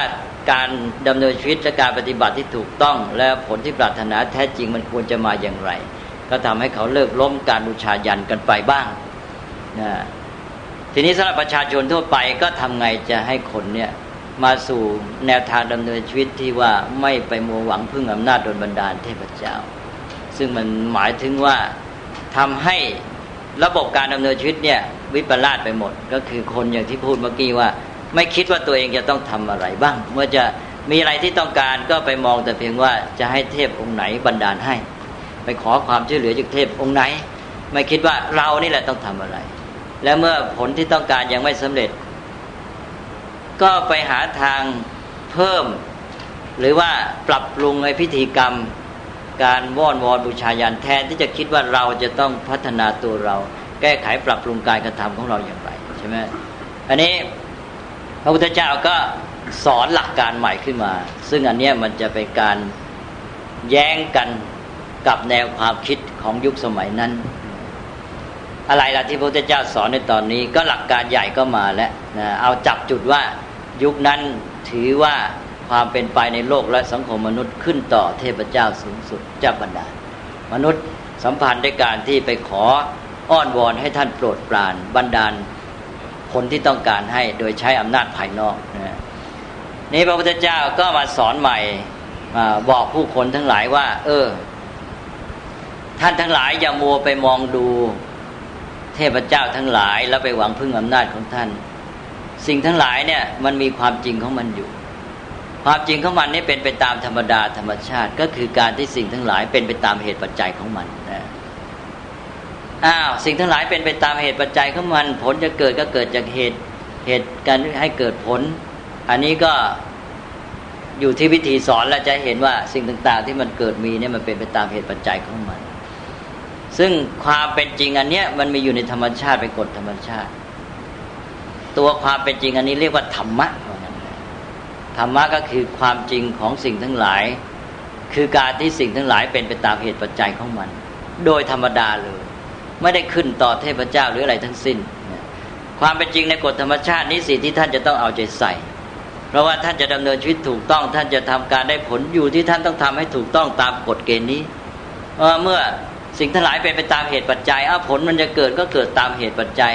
นี่ท่านต้องการผลท่านต้องดูว่า เหตุปัจจัยมันมีพอไหมเหตุปัจจัยมันถูกต้องที่จะให้เกิดผลนี้ไหมถ้ามันไม่มีเหตุปัจจัยให้เกิดผลนี้ ท่านก็ต้องทำเหตุปัจจัยนั้นเอาใช่ไหมก็ตอนนี้ก็เท่ากับว่า เริ่มเปลี่ยนหลักการพื้นฐานเลย หลักการพื้นฐานเดิมว่ามีเทพเจ้าสูงสุดสร้างสารค์บรรดาทุกสิ่งทุกอย่าง เราต้องการอะไรก็ต้องให้ท่านบรรดาล ก็มาเป็นว่าเป็นตัวความจริงในกฎธรรมชาติที่เป็นไปตามเหตุปัจจัยนะถ้าต้องการผลต้องทำเหตุ อันนี้ก็เรียกว่าดึงจากเทพสู่ธรรมใช่ไหมเดิมเขานับถือเทพเจ้า ถือหลักการในเทพเจ้า พระพุทธเจ้ามาสอนธรรมะ คือหลักความจริงของกฎธรรมชาติที่สิ่งทั้งหลายเป็นไปตามเหตุปัจจัย ก็เรียกว่าเปลี่ยนหลักการพื้นฐานจากเทพมาสู่ธรรมนี่ที่พระพุทธเจ้าทำก็คือดึงคนจากเทพมาสู่ธรรมทีนี้พอดึงจากเทพมาสู่ธรรมแล้ว คนก็ต้องเปลี่ยนความสัมพันธ์ใหม่ เดิมสัมพันธ์กับเทพเจ้าอำนาจบรรดาอยู่เทพเจ้าใช่ไหมต้องไปอ้อนวอน เพราะนั้นความสัมพันธ์กับเทพก็อยู่ที่ไปอ้อนวอนขออำนาจช่วยเหลือ ทีนี้มามีธรรมะ ก็ต้องคนก็มีความสัมพันธ์กับธรรมะ สัมพันธ์กับธรรมะนี่ทำทำอย่างไร ธรรมะคือกฎธรรมชาติความจริงนะความจริงมันเป็นไปตามเหตุปัจจัยของมันเอง อันนี้มนุษย์จะไปสัมพันธ์กับมันอย่างไร มนุษย์สัมพันธ์กับมันก็คือกระบวนการของเหตุปัจจัยที่ว่าผลเกิดจากเหตุ นี่เราต้องการผลเราต้องทำเหตุปัจจัยอ้าวถ้าอย่างนั้นท่านต้องการผล ถ้าเป็นเทพเจ้า ท่านต้องไปอ้อนวอนให้เทพช่วย แต่ถ้าท่านสัมพันธ์กับธรรมะ ท่านต้องทำใช่ไหมท่านต้องทำเหตุปัจจัย เมื่อต้องทำก็จากธรรมะก็มีคำว่าท่านต้องทำการกระทำนี้เรียกว่ากรรมะ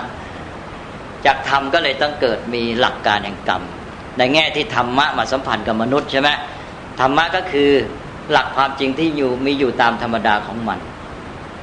ทีนี้มนุษย์ไปสัมพันธ์กับความจริงที่มีอยู่ตามธรรมดา ก็คือมนุษย์ต้องการผลสำเร็จ มนุษย์ก็ต้องทำการกระทำนี้เรียกว่ากรรมนะก็แยกกันแล้วนะ ด้านเทพ ความจริงความเป็นไปทุกอย่างขึ้นอยู่กับเทพ มนุษย์ไปสัมพันธ์โดยการอ้อนวอนบูชายันเส้นสุดทีนี้ด้านพุทธศาสนา หลักการใหญ่ทุกอย่างเป็นไปตามธรรมใช่ไหมเมื่อทุกอย่างเป็นไปตามธรรมมนุษย์สัมพันธ์กับธรรมโดยการทำกรรม ถ้าท่านทำกรรมดีก็คือทำกรรมที่ตรงเหตุปัจจัย ให้เกิดผลดีก็ได้ผลดี ถ้าท่านทำกรรมไม่ดีกรรมนั้นให้เป็นเหตุปัจจัยร้ายก็ทำให้เกิดผลร้าย เอาละทีนี้มนุษย์ต้องทำกรรมนะ ทีนี้ถ้าไปอ้อนวอนเทพเจ้า ท่านอ้อนวอน ถ้าทำอะไรไม่ได้ เพราะมันขึ้นต่อเทพเจ้า ท่านก็นอนรอถูกไหมเราก็ไม่ต้องทำอะไร แต่ทีนี้ถ้าท่านสัมพันธ์กับความเป็นจริงอุดธรรมชาติ ท่านต้องทำความสำเร็จอยู่ที่การกระทำของท่าน ท่านต้องมีความเพียรพยายาม ถ้าอันนั้นก็นอนรอได้ แต่อันนี้ต้องเพียรพยายาม เพราะฉะนั้นหลักกรรมก็โยงมาหาความเพียรพระพุทธเจ้าก็ตรัสว่าเราเป็นกรรมวาที เราเป็นวิริยะวาที คู่กัน กรรมวาทีแปลว่าผู้ประกาศ หลักแห่งการกระทำวิริยะวาทีแปลผู้ประกาศหลักแห่งความเพียรพยายามนะแล้วพุทธศาสนาก็เลยมีชื่อว่า กรรมวาทะวิริยวาทะต้องเรียกคู่กันนะกรรมวาทะวิริยวาทะแปลว่าหลัก หลักคำสอนว่าด้วยการกระทำหลักความสอนว่าด้วยความเพียรต้องมาด้วยกันเพราะคนจะทำการได้มันต้องมีความเพียรนะเอานะนี่ก็เป็นการที่ให้มองเห็นลักษณะพุทธศาสนาแต่ทีนี้ว่า ต่อไปอีก เมื่อเราทำการและทำด้วยความเพียรพยายามเนี่ย บอกแล้วว่า ไอ้ที่เราทำเนี่ยก็เพื่อทำเหตุปัจจัยให้มันตรงตามกฎธรรมชาติ อันนี้ถ้าเราทำแล้วไม่ตรงเหตุปัจจัยที่มันจะให้เกิดผลที่ต้องการทำอุตสาห์ทำเหนื่อยยากมีความภาคเพียรจริงเหนื่อยเปล่าไม่สำเร็จใช่ไหม ราะนั้นการทำกรรมยังไม่เป็นหลักประกัน ก็ต้องทำกรรมที่ดีที่ถูกต้องทำไงจะทำกรรมที่ดีที่ท่านเรียกว่ากุศล จะให้เกิดผลที่ต้องการได้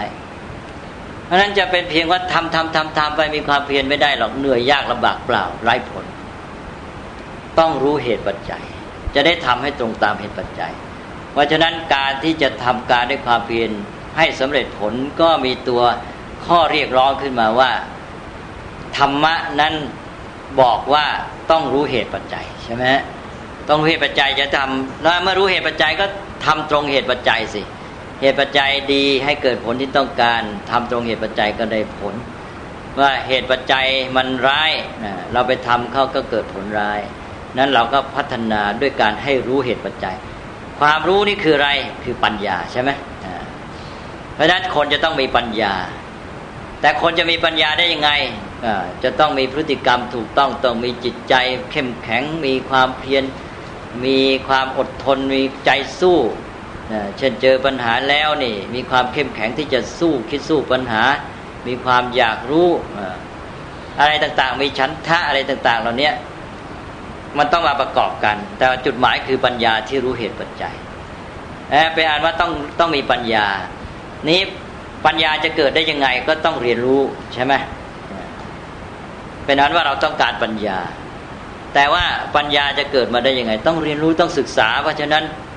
ตกลงว่าสิ่งที่มนุษย์ต้องทำคือศึกษา ศึกษาตัวนี้ภาษาบาลีเรียกว่าศิกขาศิกขาก็เลยเป็นหลักการใหญ่พุทธศาสนามาจบที่ตรงนี้ว่ามนุษย์ต้องทำอะไร ส่วนธรรมะนั้นเป็นหลักความจริงมีอยู่ในธรรมชาติตามธรรมดามนุษย์จะรู้หรือไม่รู้จะทำไม่ทำมันก็อยู่เพราะอย่างนั้นนะนะไม่ไปกระทบกระเทือนมันได้ นี่ก็มนุษย์มาสัมพันธ์กับธรรมะตัวนี้อย่างไร ก็สัมพันธ์โดยที่ว่าหนึ่งท่านต้องทำเหตุปัจจัยให้ตรงนะนี่คือ แล้วท่านก็ต้องมีความเพียรนี่คือหลักกรรมและความเพียรใช่ไหมแล้วท่านจะทำกรรมโดยใช้ความเพียรให้ได้ผลจริง ท่านต้องทำให้ตรงเหตุปัจจัย ท่านต้องรู้เหตุปัจจัยต้องมีปัญญาทำไงถ้าจะมีปัญญาท่านต้องเรียนรู้ต้องฝึกฝนต้องพัฒนาตนคือต้องศึกขาต้องศึกษา ในที่สุดก็มาจบที่ศึกขาบอกเออ ชีวิตมนุษย์นี่ จะดีจะงามจะประเสริฐจะเป็นชีวิตที่ได้ผลมีชีวิตอยู่อย่างดีก็ต้องศึกษานัตกลงว่าศิกขาก็มาเป็นหลักการปฏิบัติทั้งหมดของพุทธศาสนา จุดมุ่งหมายนั้นต้องการปัญญา แต่บอกเมื่อกี้ว่าปัญญาจะเกิดได้อย่างไรนะปัญญาต้องอาศัยทุกด้านของชีวิตมาร่วมกันใช่ไหมจิตใจต้องเข้มแข็ง ต้องมีความขยันมีความอดทนอย่างมีปัญหาเกิดขึ้นต้องมีความเพียรที่จะคิด ถ้าเรายอดท้ออ่อนแอ เราก็หันไปหาสิ่งช่วยเหลืออื่น ไม่คิดเมื่อไม่คิดปัญญาก็ไม่เกิดใช่ไหมหรือว่าเจออะไรต้องทำเราไม่สู้อ่อนแอก็จบเพราะนั้นจิตใจต้องเข้มแข็งนะต้องมีความขยันหมั่นเพียรมีความอดทนเป็นต้นนะจิตใจก็ต้องสงบ วุ่นวายเดือดร้อนนะสับสนก็คิดอะไรไม่ออกเหมือนกัน ก็ต้องทำให้จิตใจสงบมีสติคุมตัวเองได้ จิตต้องระลึกอยู่กับสิ่งที่เอามาใช้ประโยชน์นั้น ต้องมีจิตใจที่เป็นสมาธิแน่วแน่นะแล้วจึงจะคิดการได้ดีจิตปัญญาจึงจะเดินได้ดี จิตใสเมื่อจิตมันขุ่นมัวก็คิดอะไรไม่ออกเมื่อจิตใสเป็นสมาธิมันก็คิดออก เพราะฉะนั้นด้านจิตก็สำคัญต้องพัฒนาจิตขึ้นมาด้วย ปัญญาจึงจะพัฒนาได้ ปัญญาพัฒนาบนฐานของจิตที่ดีงามที่พัฒนาแล้ว ทีนี้จิตก็ต้องอาศัยพฤติกรรม ปัญญาก็ต้องอาศัยพฤติกรรมนะเราจะเรียนรู้เราจะมีปัญญาเราก็ต้องใช้ขาเดิน ต้องใช้ปากพูดเป็นต้นนะต้องใช้มือไปจัดทำสิ่งต่างๆแล้วไปทดลองเป็นต้น ข้อมูลที่จะให้เราเกิดปัญญามันอยู่ที่นั่น เราต้องเดินไปใช่ไหมเราต้องไปขยันไปหาข้อมูล เก็บข้อมูลนะเราจะต้อง ไปถ้าเป็นคนด้วยกันคนนั้นเขาเรียนรู้มาเขารู้เรื่องนี้มาเราก็ต้องรู้จักใช้ปากสิใช่ไหมไปหาเขารู้จักวิธีพูด ปรับปรุงวิธีพูดทำให้เขาเข้าใจความประสงค์ของเราว่าถามอะไร ถ้าถามไม่เป็นพูดไม่เป็นเขาฟังไม่รู้เรื่องทีนี้หรือพูดไม่ดีนะแทนที่เขาอยากพูดด้วยเขาเดินหนีไปเลยใช่ไหมเพราะฉะนั้นก็ต้องปรับปรุงวิธีพูดด้วยรู้จักพูดนะพูดให้เขาเข้าใจได้ดี แล้วก็ใช้ถ้อยคำที่มันน่าฟังชวนให้คนเขาอยากพูดด้วยใช่ไหมถ้าไม่รู้จักพูดดี รู้จักโต้ตอบสนทนามันก็ได้ข้อมูลได้ รับการถ่ายทอดความรู้แต่ตัวเองก็พัฒนาปัญญาได้ เรื่องพฤติกรรมก็เป็นสำคัญที่จะทำให้พัฒนาปัญญาได้ เพราะนั้นตกลงว่าจะพัฒนาปัญญาก็ต้องอาศัยพัฒนาทั้งพฤติกรรมและจิตใจไปด้วย แล้วเมื่อคุณพัฒนาปัญญาไปแล้วปัญญาของคุณก็มาช่วยทำให้คุณยิ่ง เรียนรู้พัฒนาพฤติกรรมของคุณในการที่แสวงหาข้อมูลเป็นต้นได้ผลดียิ่งขึ้นอีก และจิตใจของคุณพอมีปัญญานะก็ทำให้จิตใจของตัวเองก็พัฒนาได้ใช่ไหมอย่างน้อยเราเจอปัญหานี่ทุกแล้ว บีบคั้นติดขัดพอเรามีปัญญาคิดออกว่าจะทํำยังไงหายทุกข์ลงสบายมีความสุขนะหรือว่าปัญญาเห็นคุณค่าสิ่งที่กระทำแต่เดิมไม่อยากทำไม่เต็มใจทำพอปัญญาเห็นคุณค่าเห็นประโยชน์ปั๊บเปลี่ยนเป็นพอใจมีความสุขในการกระทำดังนั้น ปัญญาก็เป็นตัวที่กลับมาเป็นปัจจัยแก่จิตตกลงต้องพัฒนาไปด้วยกัน เรียกว่าพฤติกรรมจิตใจและปัญญา พฤติกรรมก็ด้านกายวาจาที่สัมพันธ์กับสิ่งแวดล้อมเป็นเพื่อนมนุษย์ ในทางสังคมก็ดีเป็นปัจจัยสี่วัตถุสิ่งต่าง ๆ ก็ดีพัฒนาหมดพฤติกรรม เรียกว่าศีล และพัฒนาทางด้านจิตใจมาอาศัยสมาธิเป็นแกนเพราะว่าจิตใจที่ดีที่สุดที่ที่เหมาะกับการใช้งานเรียกว่ากรรมนิยะนั้นต้องอาศัยสมาธิคือจิตใจที่สงบแน่วแน่นะ มั่นคง เรียบได้ดุลลงตัว จิตที่เป็นสมาธิก็คือจิตที่อยู่ตัวของมันได้ดุลยภาพใช่ไหมเป็นจิตที่ใช้งานได้ดีที่สุด ก็แล้วก็มาสู่ปัญญาเนี่ยก็เรียกทั้งบบทั้งหมดนี้ว่าไตรสิกขาการศึกษาสามด้าน พุทธศาสนาก็เลยมาอยู่ตรงนี้เองนะฮะหมดว่าพุทธศาสนาก็อยู่ที่ไตรสิกขา ระบบการประพฤติปฏิบัติของมนุษย์ทั้งหมดที่จะให้ ชีวิตดีงามนำไปสู่การสร้างสารรค์สังคมก็อยู่ที่ไตรสิกขานี้เท่านั้นนะวันนี้ก็คิดว่าเอาเท่านี้ก่อนเป็นจุดบรรจบที่ว่าพุทธศาสนานี้เกิดขึ้นมาแล้ว มาอยู่ในสภาพแวดล้อมอย่างไร แล้วก็มาแก้ไขปัญหาอย่างไรอ๋อแต่ว่าจุดเียวเรียกว่าตอจะมีอยู่นิดหนึ่งก็คือว่า เมื่อพุทธศาสนาสอนหลักการใหม่อันนี้แล้วนะทีนี้มนุษย์ทั่วไปเนี่ย เราต้องยอมรับความจริงว่า เขายังอยู่ที่จุดที่เราเรียกได้ว่า ยังไม่รู้ไม่พัฒนา ส่วนใหญ่ๆเนี่ยหรือมางั้นก็หลงผิดไปได้ติดในทิฏฐิทฤษฎีแนวความคิดต่างๆ เราจะไปให้เขาพรวดพลาดมาสู่จุดที่ต้องการทันทีเป็นไปไม่ได้ใช่ไหมนี้ในแง่ของการอยู่กับหมู่มนุษย์จำนวนมาก และมีการพัฒนาระดับต่างๆ ไม่เหมือนกันเนี่ยเราจะทํำยังไง ตอนนี้เป็นเรื่องของ ความสามารถของผู้สอนและทีนี้นะพระพุทธเจ้าจะต้องทรงใช้ความสามารถในการสอนในฐานะพระศาสดา ว่าจะทํำยังไงให้มนุษย์เนี่ยเดินมาสู่หลักการนี้ แต่หลักการพุทธศาสนาเป็นหลักแห่งศิกขา คือการเรียนรู้ฝึกฝนพัฒนาตนให้เกิดปัญญา ได้บอกทีหนึ่งแล้วว่าหลักการนี้ทำให้บังคับกันไม่ได้ มนุษย์จะต้องพัฒนาตัวเองโดยอาศัยท่านที่มีความรู้กว่าพัฒนากว่า โดยเฉพาะพระพุทธเจ้าเนี่ยมาช่วยประคับประคองมาช่วยแนะนำสั่งสอน ค่อยๆ พัฒนาไปด้วยการมีจิตปรารถนาดีมีเมตตากรุณาเพราะนั้นหลักการสำคัญพุทธศาสนาจึงมีสองหนึ่งปัญญาสองกรุณาหนึ่งปัญญาหมายความเราต้องการให้เกิดปัญญาปัญญาเป็นตัวตัดสินที่จะให้บรรลุธรรมหรือว่าจะให้ดำเนินชีวิตได้ถูกต้อง แต่ปัญญาจะเกิดได้ยังไง ในการที่คนอื่นเขาจะเกิดปัญญาได้ เราไปบังคับเขาไม่ได้ ปัญญาประยัดเยียดใส่สมองไม่ได้ ก็ต้องไปช่วยเหลือเขาค่อย ๆ ไปแนะนำไปหาทาง นี่จะเกื้อกูลจัดสภาพแวดล้อมให้เกิดนุนแล้วอะไรเขาจะได้เรียนรู้ฝึกฝนพัฒนาตนขึ้นมาอันนั้นก็ต้องมีจิตใจที่มีกรุณานะคิดจะช่วยเหลือเขาให้ขึ้นสู่ความดีงามและความรู้นี้ ก็เลยมีหลักการใหญ่สองอันหนึ่งปัญญา พระพุทธเจ้าต้องมีปัญญารู้แจ้งทำด้วยพระองค์เองสองมีปัญญาที่จะมาหาทางสอนคนอื่นให้ได้ผลด้วยใช่ไหมปัญญาก็ออกสองด้าน ปัญญาหนึ่งก็คือตัวเองต้องรู้ความจริง ปัญญาที่สองก็คือเมื่อรู้ความจริงนั้นทำไงจะเอาความจริงนั้นมาสื่อให้คนอื่นเข้าใจได้ประโยชน์กับเขาได้นี่นะปัญญาถ้าได้แค่ปัญญาขั้นที่หนึ่งพระพุทธเจ้าก็ได้ประโยชน์เฉพาะพระองค์เป็นปัจเจกพุทธะแต่พระพุทธเจ้ามีปัญญาอีกดันก็คือปัญญาที่สามารถเอาความรู้ความจริงนั้นมาสื่อให้คนอื่นเข้าใจได้ให้เป็นประโยชน์กับคนหมู่มาก ก็เป็นสัมมาสัมพุทธะแล้วตัวที่จะทำให้พระองค์เอาธรรมะเอา ปัญญาที่พระองค์ได้ที่รู้พันทำความธรรมะความจริง ไปสื่อให้เป็นประโยชน์กับคนหมู่ใหญ่ก็คือคุณธรรมที่เรียกว่ากรุณาที่อยากจะไปช่วยเขาใช่ไหมฮะทีนี้ในส่วนพระองค์เองที่มีปัญญาเนี่ยก็ทำให้พระองค์ได้บรรลุจุดหมายแล้วก็คือเป็นผู้พ้นจากกิเลสความทุกข์ภาวะนั้นเรียกว่าวิสุทธิหรือวิมุตติใช่ไหมเราก็เลยเติมเข้าไปอีกคุณหนึ่งก็คือว่าในส่วนพระองค์นั้นตัวยืนที่พระองค์ได้บรรลุจุดหมายแล้วก็คือพระองค์มีวิสุทธิคุณ ความบริสุทธิ์ หรือจะเรียกว่าวิมุตติคุณก็ได้ วิมุตติคุณก็คือความหลุดพ้นจากกิเลสและความทุกข์แต่ว่าตัวแกนสำคัญในทางปฏิบัติก็ปัญญากับกรุณา เพราะนั้นในคำพีเก่าๆท่านจะเอาแค่สองข้อที่สามนี่ท่านถือว่าพระพุทธเจ้าก็บรรลุก็จบไปแล้วเนี่ยท่านจะมาใช้ภาคปฏิบัติการก็ปัญญาอันหนึ่งกรุณาอันหนึ่งนะที่ทำให้พระองค์บำเพ็ญพุทธกิจ อันนี้อ้าวพระพุทธเจ้าก็มีพระปัญญาที่จะมา สั่งสอนสื่อธรรมะ ที่พระองค์ตรัสรู้แล้วให้เป็นประโยชน์แก่ประชาชน ก็ปัญญาอันเนี้ยก็มาจัดตั้งวางระบบเนี่ยจัดวิธีสอน จัดชุมชน จัดสภาพแวดล้อม เป็นระบบในสังคมมนุษย์ขึ้นมาจนกระทั่งเกิดสงเป็นต้นนะการจัดระบบอะไรต่าง ๆ เหล่านี้เรียกว่าวินัย ทีนี้ธรรมะคือความจริงที่พระองค์ตรัสรู้เนี่ย ปัญญาในแง่ที่หนึ่งรู้ความจริงของธรรมดาธรรมชาตินั่นเรียกว่ารู้ธรรมะใช่ไหมรู้ธรรมะรู้ความจริงธรรมะนั้นก็เพียงแต่เอามาแสดง เพราะพระพุทธเจ้าเกิดหรือไม่เกิดธรรมะก็มีอยู่ตามธรรมดาของมันพระองค์ก็ตรัสไปว่า อุปาทาวาพิกเวตถาคตานังอนุปาทาวาตถาคตานังทิตาวสาถาตุธรรมนิยามตาธรรมธรรมทิตตาธรรมนิยามตา พระองค์ก็ตรัสบอกว่าตถาคตทั้งหลาย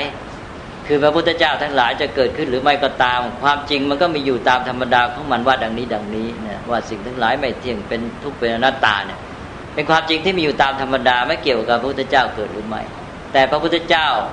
ไปค้นพบตรัสรู้เข้าถึงความจริงนี้แล้วก็นำมาเปิดเผยแสดงชี้แจงให้ง่าย เข้าใจกันได้ อันนี้ก็คือหน้าที่ของพระพุทธเจ้า ซึ่งไม่ใช่หน้าที่หมายความพระองค์ได้ทำใช่ไหมก็เลยเป็นอันว่า หนึ่งธรรมะความจริงที่มีอยู่ตามธรรมดาไม่ขึ้นต่อการเกิดของพระพุทธเจ้า พระพุทธเจ้าเป็นคนพบเมื่อคนพบแล้วก็เอามาแสดงแสดงเท่านั้นเองนะ ใช้คำว่าแสดง ทีนี้ถ้าจะมาจัดวางตั้งก็วางเป็นระบบ เช่นว่าจัดลำดับเป็นหมวดเป็นหมู่อย่างนี้เรียกว่าบัญญัติบางครั้งบางส่วน พระพุทธเจ้าก็บัญญัติด้วย คือมาจัดตั้งวางระบบ แต่ว่าที่จัดวางระบบอย่างจริงจังก็คือว่าเอาความรู้ธรรมะเนี่ย มาสื่อให้เป็นประโยชน์แก่หมู่มนุษย์จำนวนมากด้วยการจัดหมู่ชนจัดระเบียบชีวิต การจัดตั้งองค์กรขึ้นมา เพื่อจะให้ธรรมะที่พระองค์ตรัสรู้เนี่ยเข้าถึงคนเหล่านี้และคนเหล่านี้จะได้ประโยชน์ การที่เอาความรู้ในธรรมะมาจัดตั้งวางระบบในสังคมมนุษย์จัดระเบียบชีวิตจัดตั้งองค์กรเป็นต้นนี้เรียกว่าวินัย อันนั้นพระพุทธเจ้าก็ทำสองอย่างหนึ่งแสดงธรรมสองบัญญัติวินัย บัญญัติวินัยก็จัดตั้งสังฆะขึ้นมานะสังฆานี้ก็จะเป็นชุมชนที่เป็นระบบที่จัดขึ้นมาเพื่อให้เป็นสภาพแวดล้อมที่เกื้อหนุนต่อการที่คนที่อยู่ในชุมชนนี้จะได้ประโยชน์จากธรรมะนี่เองนะเพราะฉะนั้นสองอันนี้จะต้องมาประสานกัน ก็คือหลักการแห่งธรรมะกับวินัย พุทธศาสนาก็เลยประกอบด้วยองค์สองส่วนคือธรรมะกับวินัยนะธรรมะเป็นความจริงที่มีอยู่ตามธรรมดาพระองค์จะเกิดหรือไม่เกิดมันก็มีอยู่อย่างนั้นพระพุทธเจ้าก็เพียงค้นพบแล้วมาแสดง แต่เพื่อให้ธรรมะนี้เกิดประโยชน์แก่หมู่มนุษย์พระองค์ก็มาจัดตั้งวางระบบ จัดระเบียบชีวิตจัดระบบสังคม จัดตั้งองค์กร จัดตั้งสังฆะขึ้นมา การกระทำนี้เรียกว่าวินัยเพื่อให้มนุษย์เหล่านี้ได้ประโยชน์จากธรรมะที่พระองค์ตรัสรู้ แล้วให้ดำเนินตามธรรมะก็เพราะฉะนั้นก็จะต้องจัดให้มันสอดคล้องกับธรรมะนี้ด้วย เพราะนั้นวินัยจึงต้องตั้งอยู่บนฐานของธรรมะแล้วมีธรรมะเป็นจุดหมายใช่ไหมวินัยนี้ไม่ใช่หมายความว่าเป็นระเบียบอะไรต่าง ๆ ในภาษาไทยนะวินัยนี่หมายถึงการจัดตั้งวางระบบระเบียบ ระเบียบชีวิตระบบสังคมทั้งหมด ระบบเศรษฐกิจ ระบบการเมืองการปกครองอะไรต่าง ๆ เหล่านี้อยู่ในวินัยหมดนะ ว่าเราจะใช้ปัจจัยสี่กันยังไง จะกินจะอยู่กันยังไงนะจะปกครองกันยังไง มันจึงจะเป็นชุมชนที่ดีที่จะดำเนินตามหลักการที่แท้จริงของธรรมชาติ ได้ประโยชน์จากความจริงของธรรมชาตินั้น ชีวิตจะได้เจริญงอกงาม จะได้เป็นชุมชนที่มีสภาพแวดล้อมเอื้อเกื้อหนุน และต่อการที่แต่ละคนจะได้ฝึกฝนพัฒนาตนในใจสิกขา นี่จุดหมายที่สำคัญอยู่ตรงนี้นะเพราะฉะนั้นวินัยก็เลยจัดสรร ระเบียบชีวิตและระบบสังคมเพื่อให้คนในชุมชนนั้นได้พัฒนาในใจสิกขาอย่างดีที่สุด ก็มามาประสานกันระหว่างธรรมะกับวินัย เป็นหลักการของอย่างของพุทธศาสนา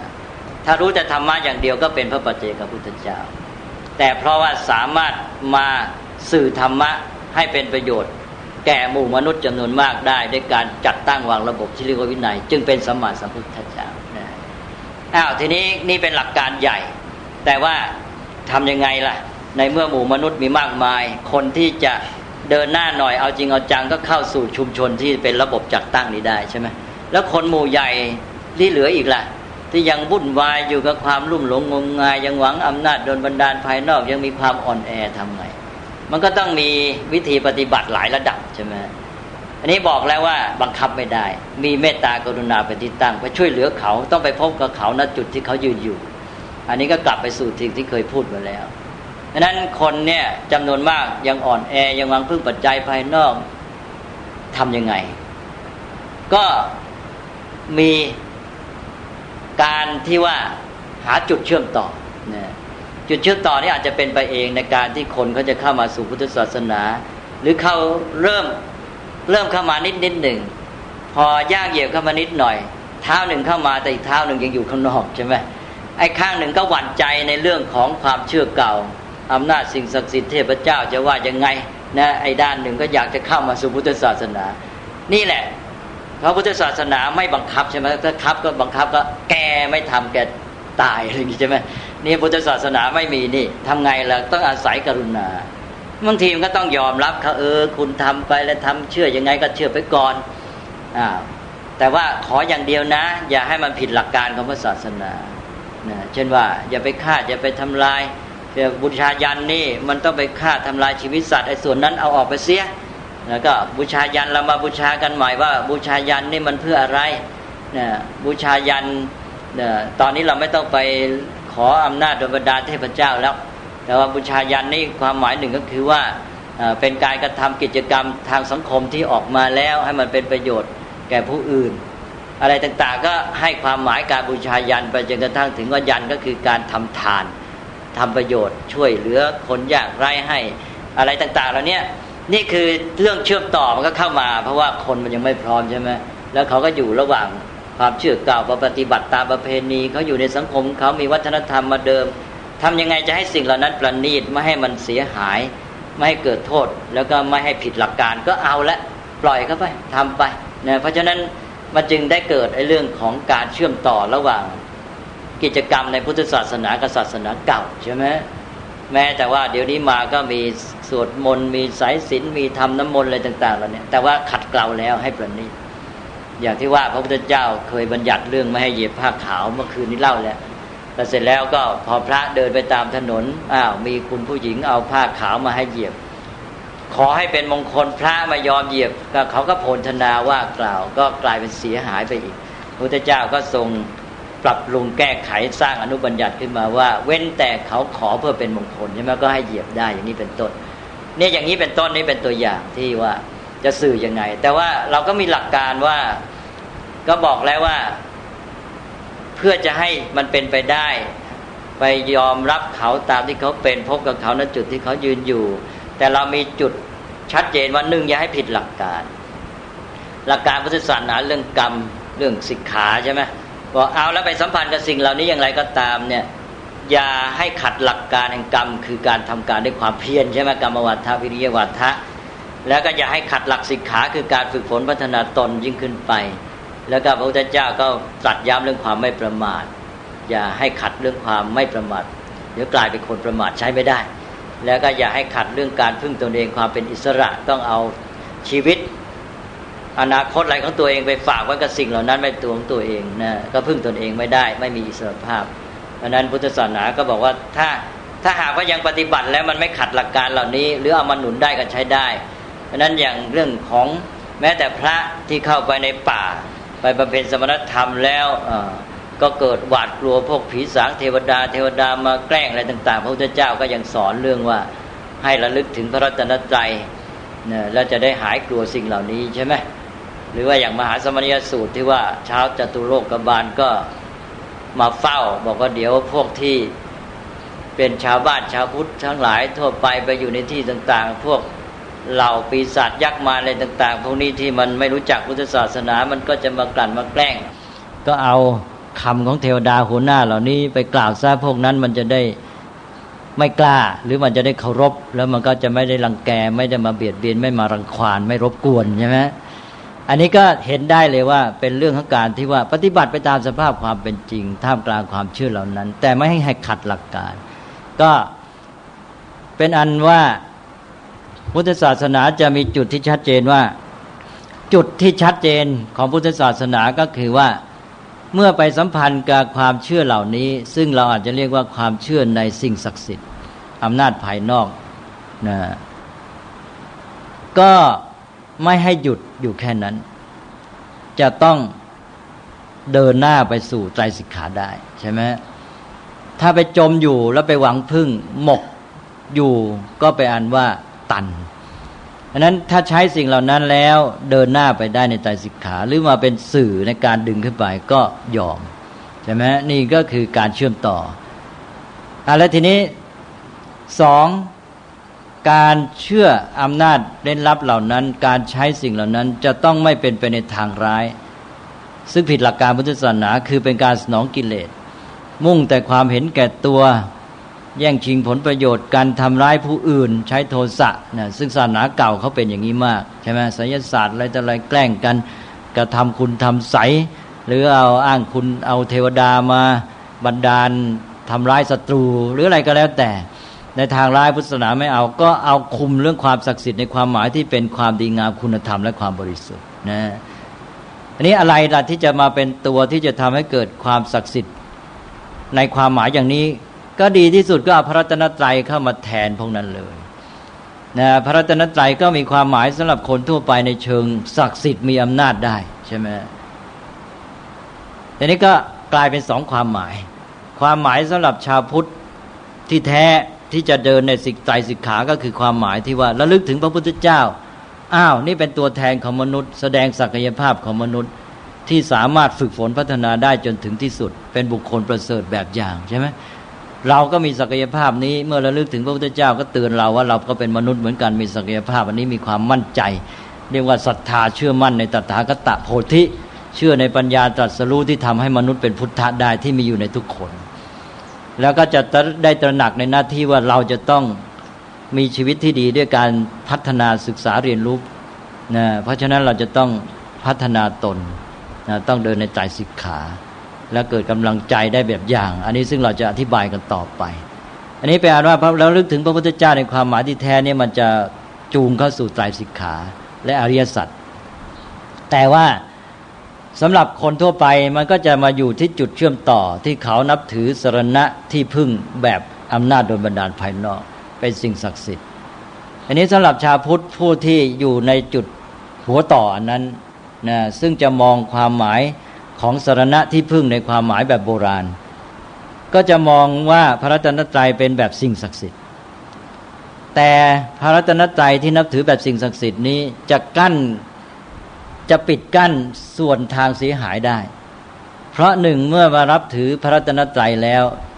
จะเป็นจุดที่สามารถดึงต่อให้เจริญในตายสิกขาใช่ไหมไม่หยุดอยู่แค่นั้น เพราะนั้นการผลเสียอันนี้ได้ ก็แปลว่าเป็นสื่อเป็นจุดเชื่อมต่อว่ามานับถือพระรัตนตรัยแบบสิ่งศักดิ์สิทธิ์แล้วปั๊บนี่ เราจะได้พัฒนาเขาสร้างความเข้าใจในความหมายที่แท้จริงของพระรัตนตรัยอีกชั้นหนึ่ง แล้วเขาก็จะเดินหน้าไปสู่ไตรสิกขาได้ ก็มีประโยชน์แม้เขาจะนับถือแบบนี้ เพราะโทษที่มันตัวร้ายก็คือทำให้เขาจมอยู่ใช่ไหมอันนี้เราปิดกั้นในการจมบนเวียนหมกตัวอยู่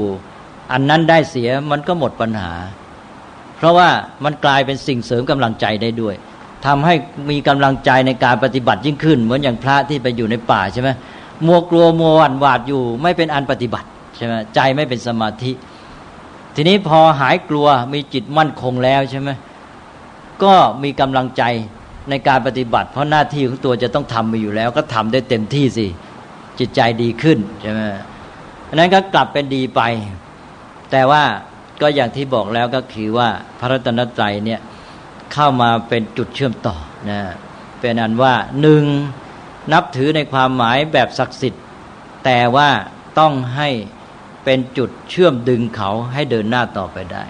ไม่ใช่ไปจมอยู่นะถ้าแล้วสามารถทำให้เกิดกำลังใจในการบำเพ็ญในการปฏิบัติดียิ่งขึ้นไปด้วย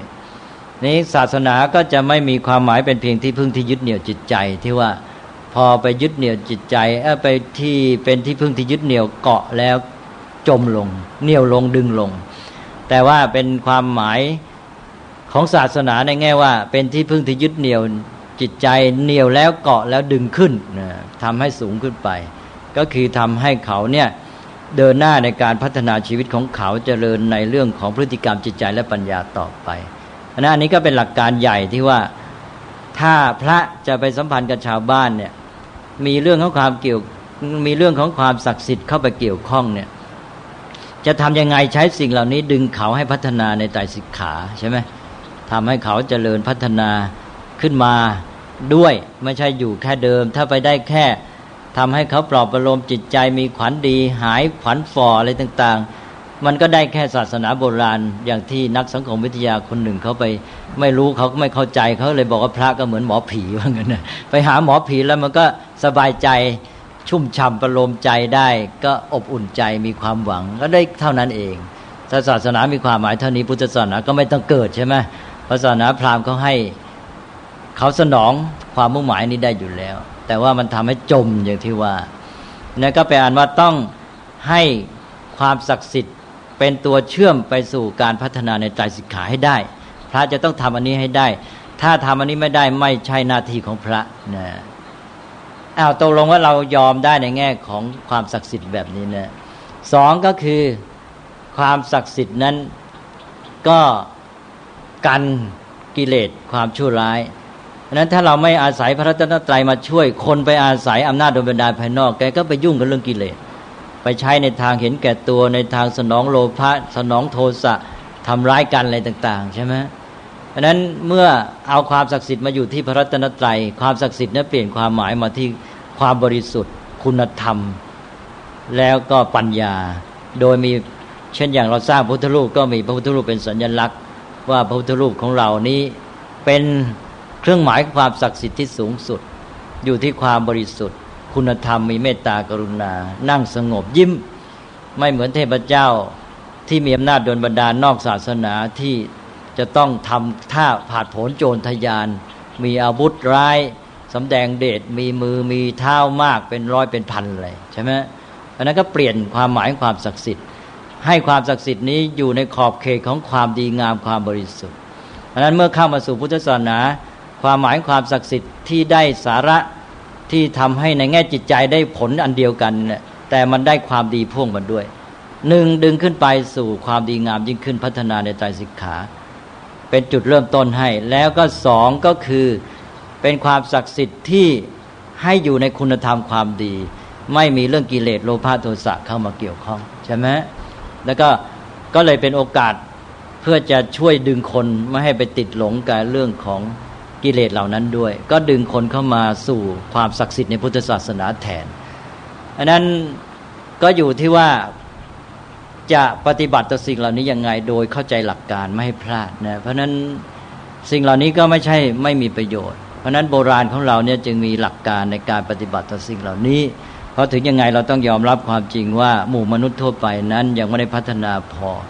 จิตใจไม่มีความเข้มแข็งเมื่อเกิดเหตุร้ายพยันตรายขึ้นมา ก็ตั้งจิตไม่ทันไม่มีสติ จิตเตลิดไปแล้วขวัญเสียก็ทำอะไรไม่ถูก ได้เคยบอกแล้วว่าสิ่งเหล่านี้มันเป็นความเชื่อ หรือว่าเป็นเรื่องของการปฏิบัติการมีพฤติกรรมที่ต้องออกมาจากจิตไร้สำนึก การมาเพียงสอนกันเท่านี้นั้นไม่พอ คนยังมีความเชื่อในสิ่งเหล่านี้อยู่ ก็ยกตัวอย่างทีก็คือสิ่งที่พูดไปแล้ว เมื่อเจอเหตุการณ์ร้ายขึ้นมา เช่นไปในป่าแล้วได้ยินร้องว่าเสือมาเท่านั้นใช่ไหมมันไม่ต้องไปคิดว่าเสือรูปร่างเป็นยังไง เสือคืออะไร เสือมันดุยังไง เสือมันมาหาเราแล้วมันจะกัดเรา เราจะเป็นยังไง ภัยอันตรายจะเกิดขึ้น ไม่ต้องคิด พอเขาบอกกระเสือมาท่านนั้นตัวสั่นขา อ่อนไปหมดแล้วใช่ไหมทันทีเลยไม่ต้องไปคิดอะเรื่องหล่านี้ไม่ต้องคิดเรียกว่าออกมาจากจิตไร้สำนึก แล้วทำยังไงจึงจะมีตัวแก้อันนี้ใช่ไหมถ้าไม่มีมันก็ช่วยตัวเองไม่ได้ แล้วเกิดพยันตรายดังนั้นสิ่งที่จะมาแก้ก็ต้องลงสู่จิตไร้สำนึกเช่นเดียวกัน ต้องทันกันนี่นก็โบราณก็อาศัยความเชื่อ แต่เป็นความเชื่อ อำนาจโดลบันดาลที่อาจจะเป็นภัยอันตรายอย่างที่ว่าไม่ได้ขัดเกลาไม่ได้พัฒนา แต่เขาก็ได้ผลในแง่ทำให้จิตเนี่ยมันตั้งมั่นนะทำให้เกิดความเข้มแข็งเช่นเชื่อว่าเทพเจ้านั้นจะมาช่วยนี่ใจอยู่เลยใช่ไหมนี่ยไม่ขวัญหนีดีฟออันนี้ทางพุทธศาสนาก็เอาพระรัตนตรัยเข้าไปแทน เพราะว่าจะเป็นสื่อที่นำไปในการพัฒนาและอยู่ในความดีงามด้วย ทั้งคุมกรอบด้วย ทั้งดึงขึ้นด้วยเดินหน้าต่อไปด้วย เราก็เอานี้ไปใส่แล้วก็ให้ได้ผลอันนั้นด้วย คือพอเกิดประสบเหตุการณ์ร้ายอะไรฉับพลันทันทีก็ไม่ขวัญหนีดีฟอก็ความเชื่อที่ลงลึกในด้านนี้ก็ช่วยจิตของเขาไว้ได้ ใช่ไหมอันนี้แหละเป็นจุดที่ว่าจะต้องปฏิบัติต่อสิ่งเหล่านี้ด้วยความรอบคอบ มิฉะนั้นแล้ว ผู้ที่ไปใช้วิธีหักด้ามพลาไปสอนไปด่าไปติเตียนบางทีกลายเป็นตีประชาชนเหล่านี้ให้ออกจากพระศาสนาหรือว่าทำให้เขาไม่สามารถเข้าใจอะไรได้ใช่ไหมทีนี้เราจะเห็นว่าของเราแต่โบราณก็มีประสบการณ์นี้ ผมคิดว่าสังคมไทยนี้ได้ประสบความสำเร็จพอสมควรในเรื่องนี้ แม้ว่าบางครั้งจะเพ่งพล้ำไปบ้าง บางยุคสมัยก็เพียงพล้ำให้แก่เรื่องของความเชื่อศาสนาโบราณเข้ามา แต่ว่าโดยทั่วไปภาพรวมนี่ประสบความสำเร็จ ที่เราสามารถรักษาหลักการของศาสนาไว้ได้ ในขณะที่ต้องให้ประชาชนยังยุ่งเกี่ยวกับสิ่งเหล่านี้ แต่ว่าอยู่ในกรอบ คืออยู่ในหลักการที่ว่าหนึ่งดึงขึ้นด้วยสองอยู่ในกรอบของความดีงาม ไม่สนองโลภะโทสะโมหะใช่ไหมเนี่ยทำไงถ้าทำได้อันนี้ นี้ก็ผู้ที่เป็นสำคัญก็คือผู้นำของสังคม เช่นผู้ปกครองประเทศ แล้วก็พระสงฆ์เองที่เป็นผู้ที่ เป็นศูนย์กลางเป็นผู้ที่ดำรงหลักการของพระศาสนานี่ถ้าพระสงฆ์ยังยึดหลักการนี้ได้ก็ไม่เพียงพล้ำใช่ไหม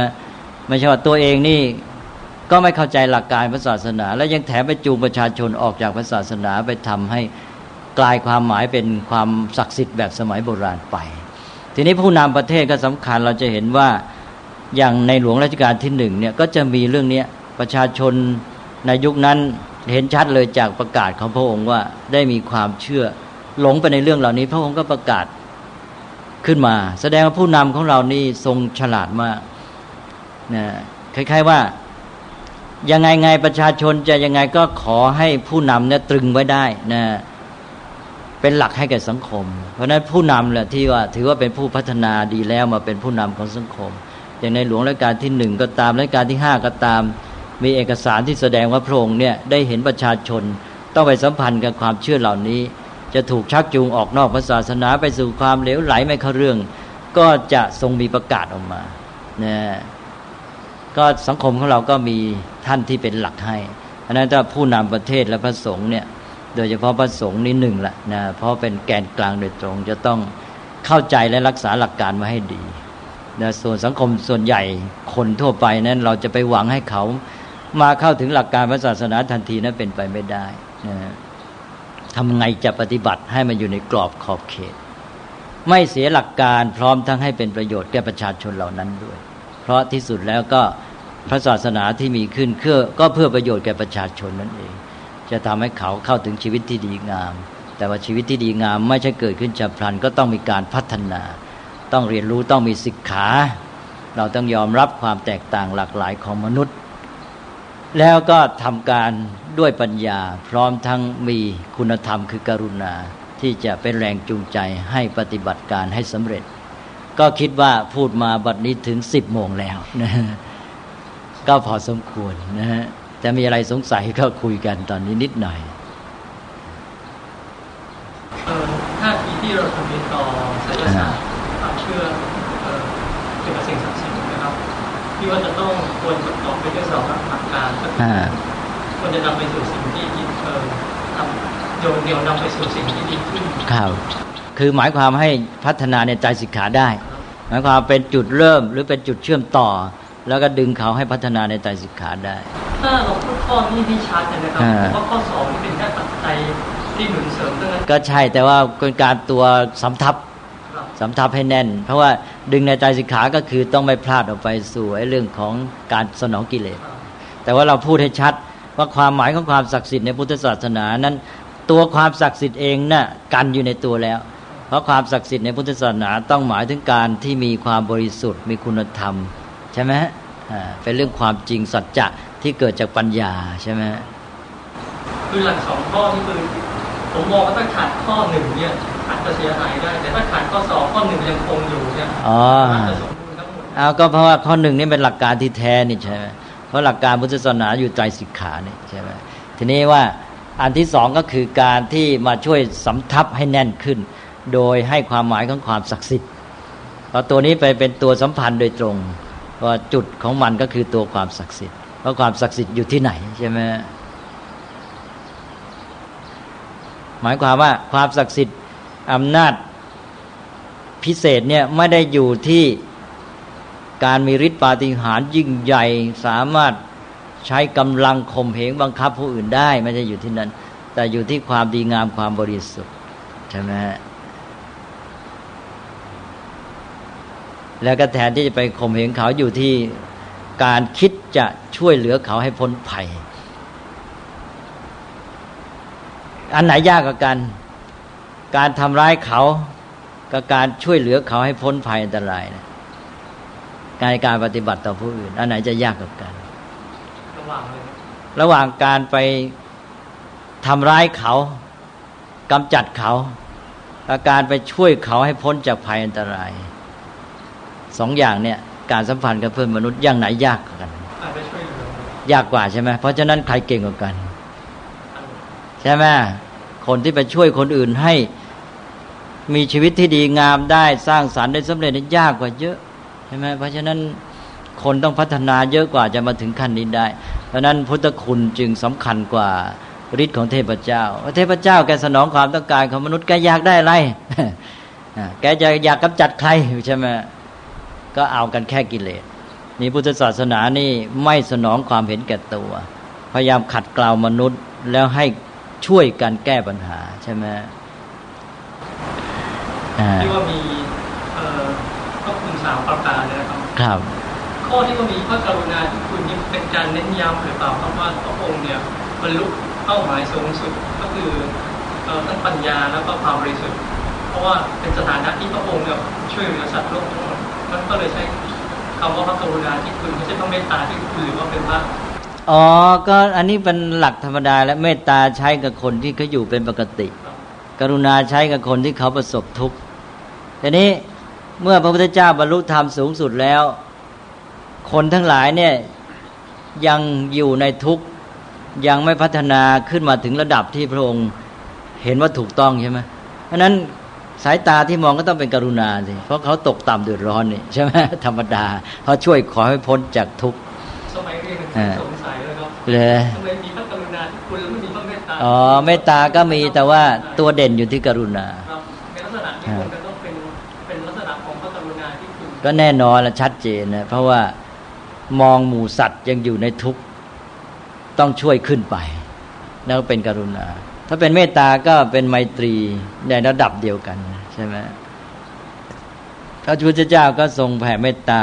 ในเรื่องทั่วๆไป อย่างในกรณีช้างนาลาคิรี ก็นั่นก็ใช้เมตตาใช่ไหมคือไม่ไม่ได้ต้องไปช่วยอะไรสัตว์นั้นเป็นแต่เพียงมันดุร้ายใช่ไหมมันจะมาทำร้ายพระองค์ ผ่เมตตาให้เป็นไมตรีในในกรณีนั้นใช้เมตตาอ้าวทางโยมมีอะไรสงสัยไหมอ่า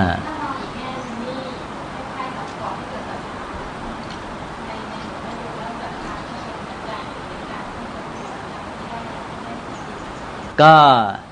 อันนั้นก็แล้วแต่จะใช้แล้วคือหมายความว่าให้อยู่ในหลักการเนี่ย ว่าไอ้ตัวศักดิ์สิทธิ์เนี่ยเราต้องคำนึงถึงมนุษย์ทั่วไปที่เขายังไม่เข้าถึงหลักการพุทธศาสนาใช่ไหมอันนี้ว่าทำไงจะดึงเขาขึ้นมา เมื่อเขาอยู่ณจุดนี้ เราก็จะใช้ไอ้เรื่องความเชื่อในความศักดิ์สิทธิ์ให้เป็นประโยชน์แก่เขาเองนะไม่ใช่เพื่อเรานะ เพื่อประโยชน์แก่เขาเนะ่ยทำไง ก็คือว่าให้เขาเกิดกำลังใจ เอาตัวนี้เป็นตัวกระตุ้นให้เกิดกำลังใจในการปฏิบัติเข้าสู่ใจสิกขาซะ ถูกไหมก็ใช้ได้ก็เนี่ยกำลังใจเนี่ยเหมือนอย่างพระที่ท่านไปสาธยายพุทธคุณในป่านะก็เกิดความมั่นใจหายหวาดหายกลัวนะก็จะมีจิตใจสงบมั่นคงขึ้น แล้วก็จะได้ตั้งใจปฏิบัติธรรมใช่ไหมมีความเชื่อก็ศรัทธาเป็นตัวที่ทำให้ได้อันนี้ได้ผลนี่พุทธศาสนาก็จะมีอันหนึ่งก็คือว่าศรัทธาเป็นคุณธรรมเบื้องต้น แต่ศรัทธานั้นจะถูกต้องต่อเมื่อสื่อนำสู่ปัญญา ถ้าศรัทธานำสู่ปัญญาไม่ได้ ผิดศรัทธาอาจจะเป็นตัวกักกั้นกีดกันปัญญาเลยอันนั้นศรัทธาที่มันผิดก็คือศรัทธาที่ขวางปัญญากำจัดปัญญาเสียทีนี้ถ้าเราใช้ถูกศรัทธาก็มาเป็นตัวหนุนสื่อนำสู่ปัญญาให้ก้าวไปใช่ไหมศรัทธาก็เป็นตัวหนึ่งทำให้เจาะจุดสองเกิดพลังนะเอาจริงเอาจังในการที่จะเดินหน้า ได้ทั้งพลังและเจาะจุดมีทิศทางชัดเจน เพราะฉะนั้นศรัทธาก็มีประโยชน์มาก แต่ต้องใช้ให้เป็นนะอันนี้ก็เป็นเรื่องความสัมพันธ์ระหว่างศรัทธากับปัญญา ซึ่งถ้ามีเวลาก็จะต้องพูดกันอีกนะอ้าวมีอะไรไหมเลยบอลถ้าไม่มีก็สายมากแล้วนะวันนี้ ก็คงจะต้องแค่นี้ก่อน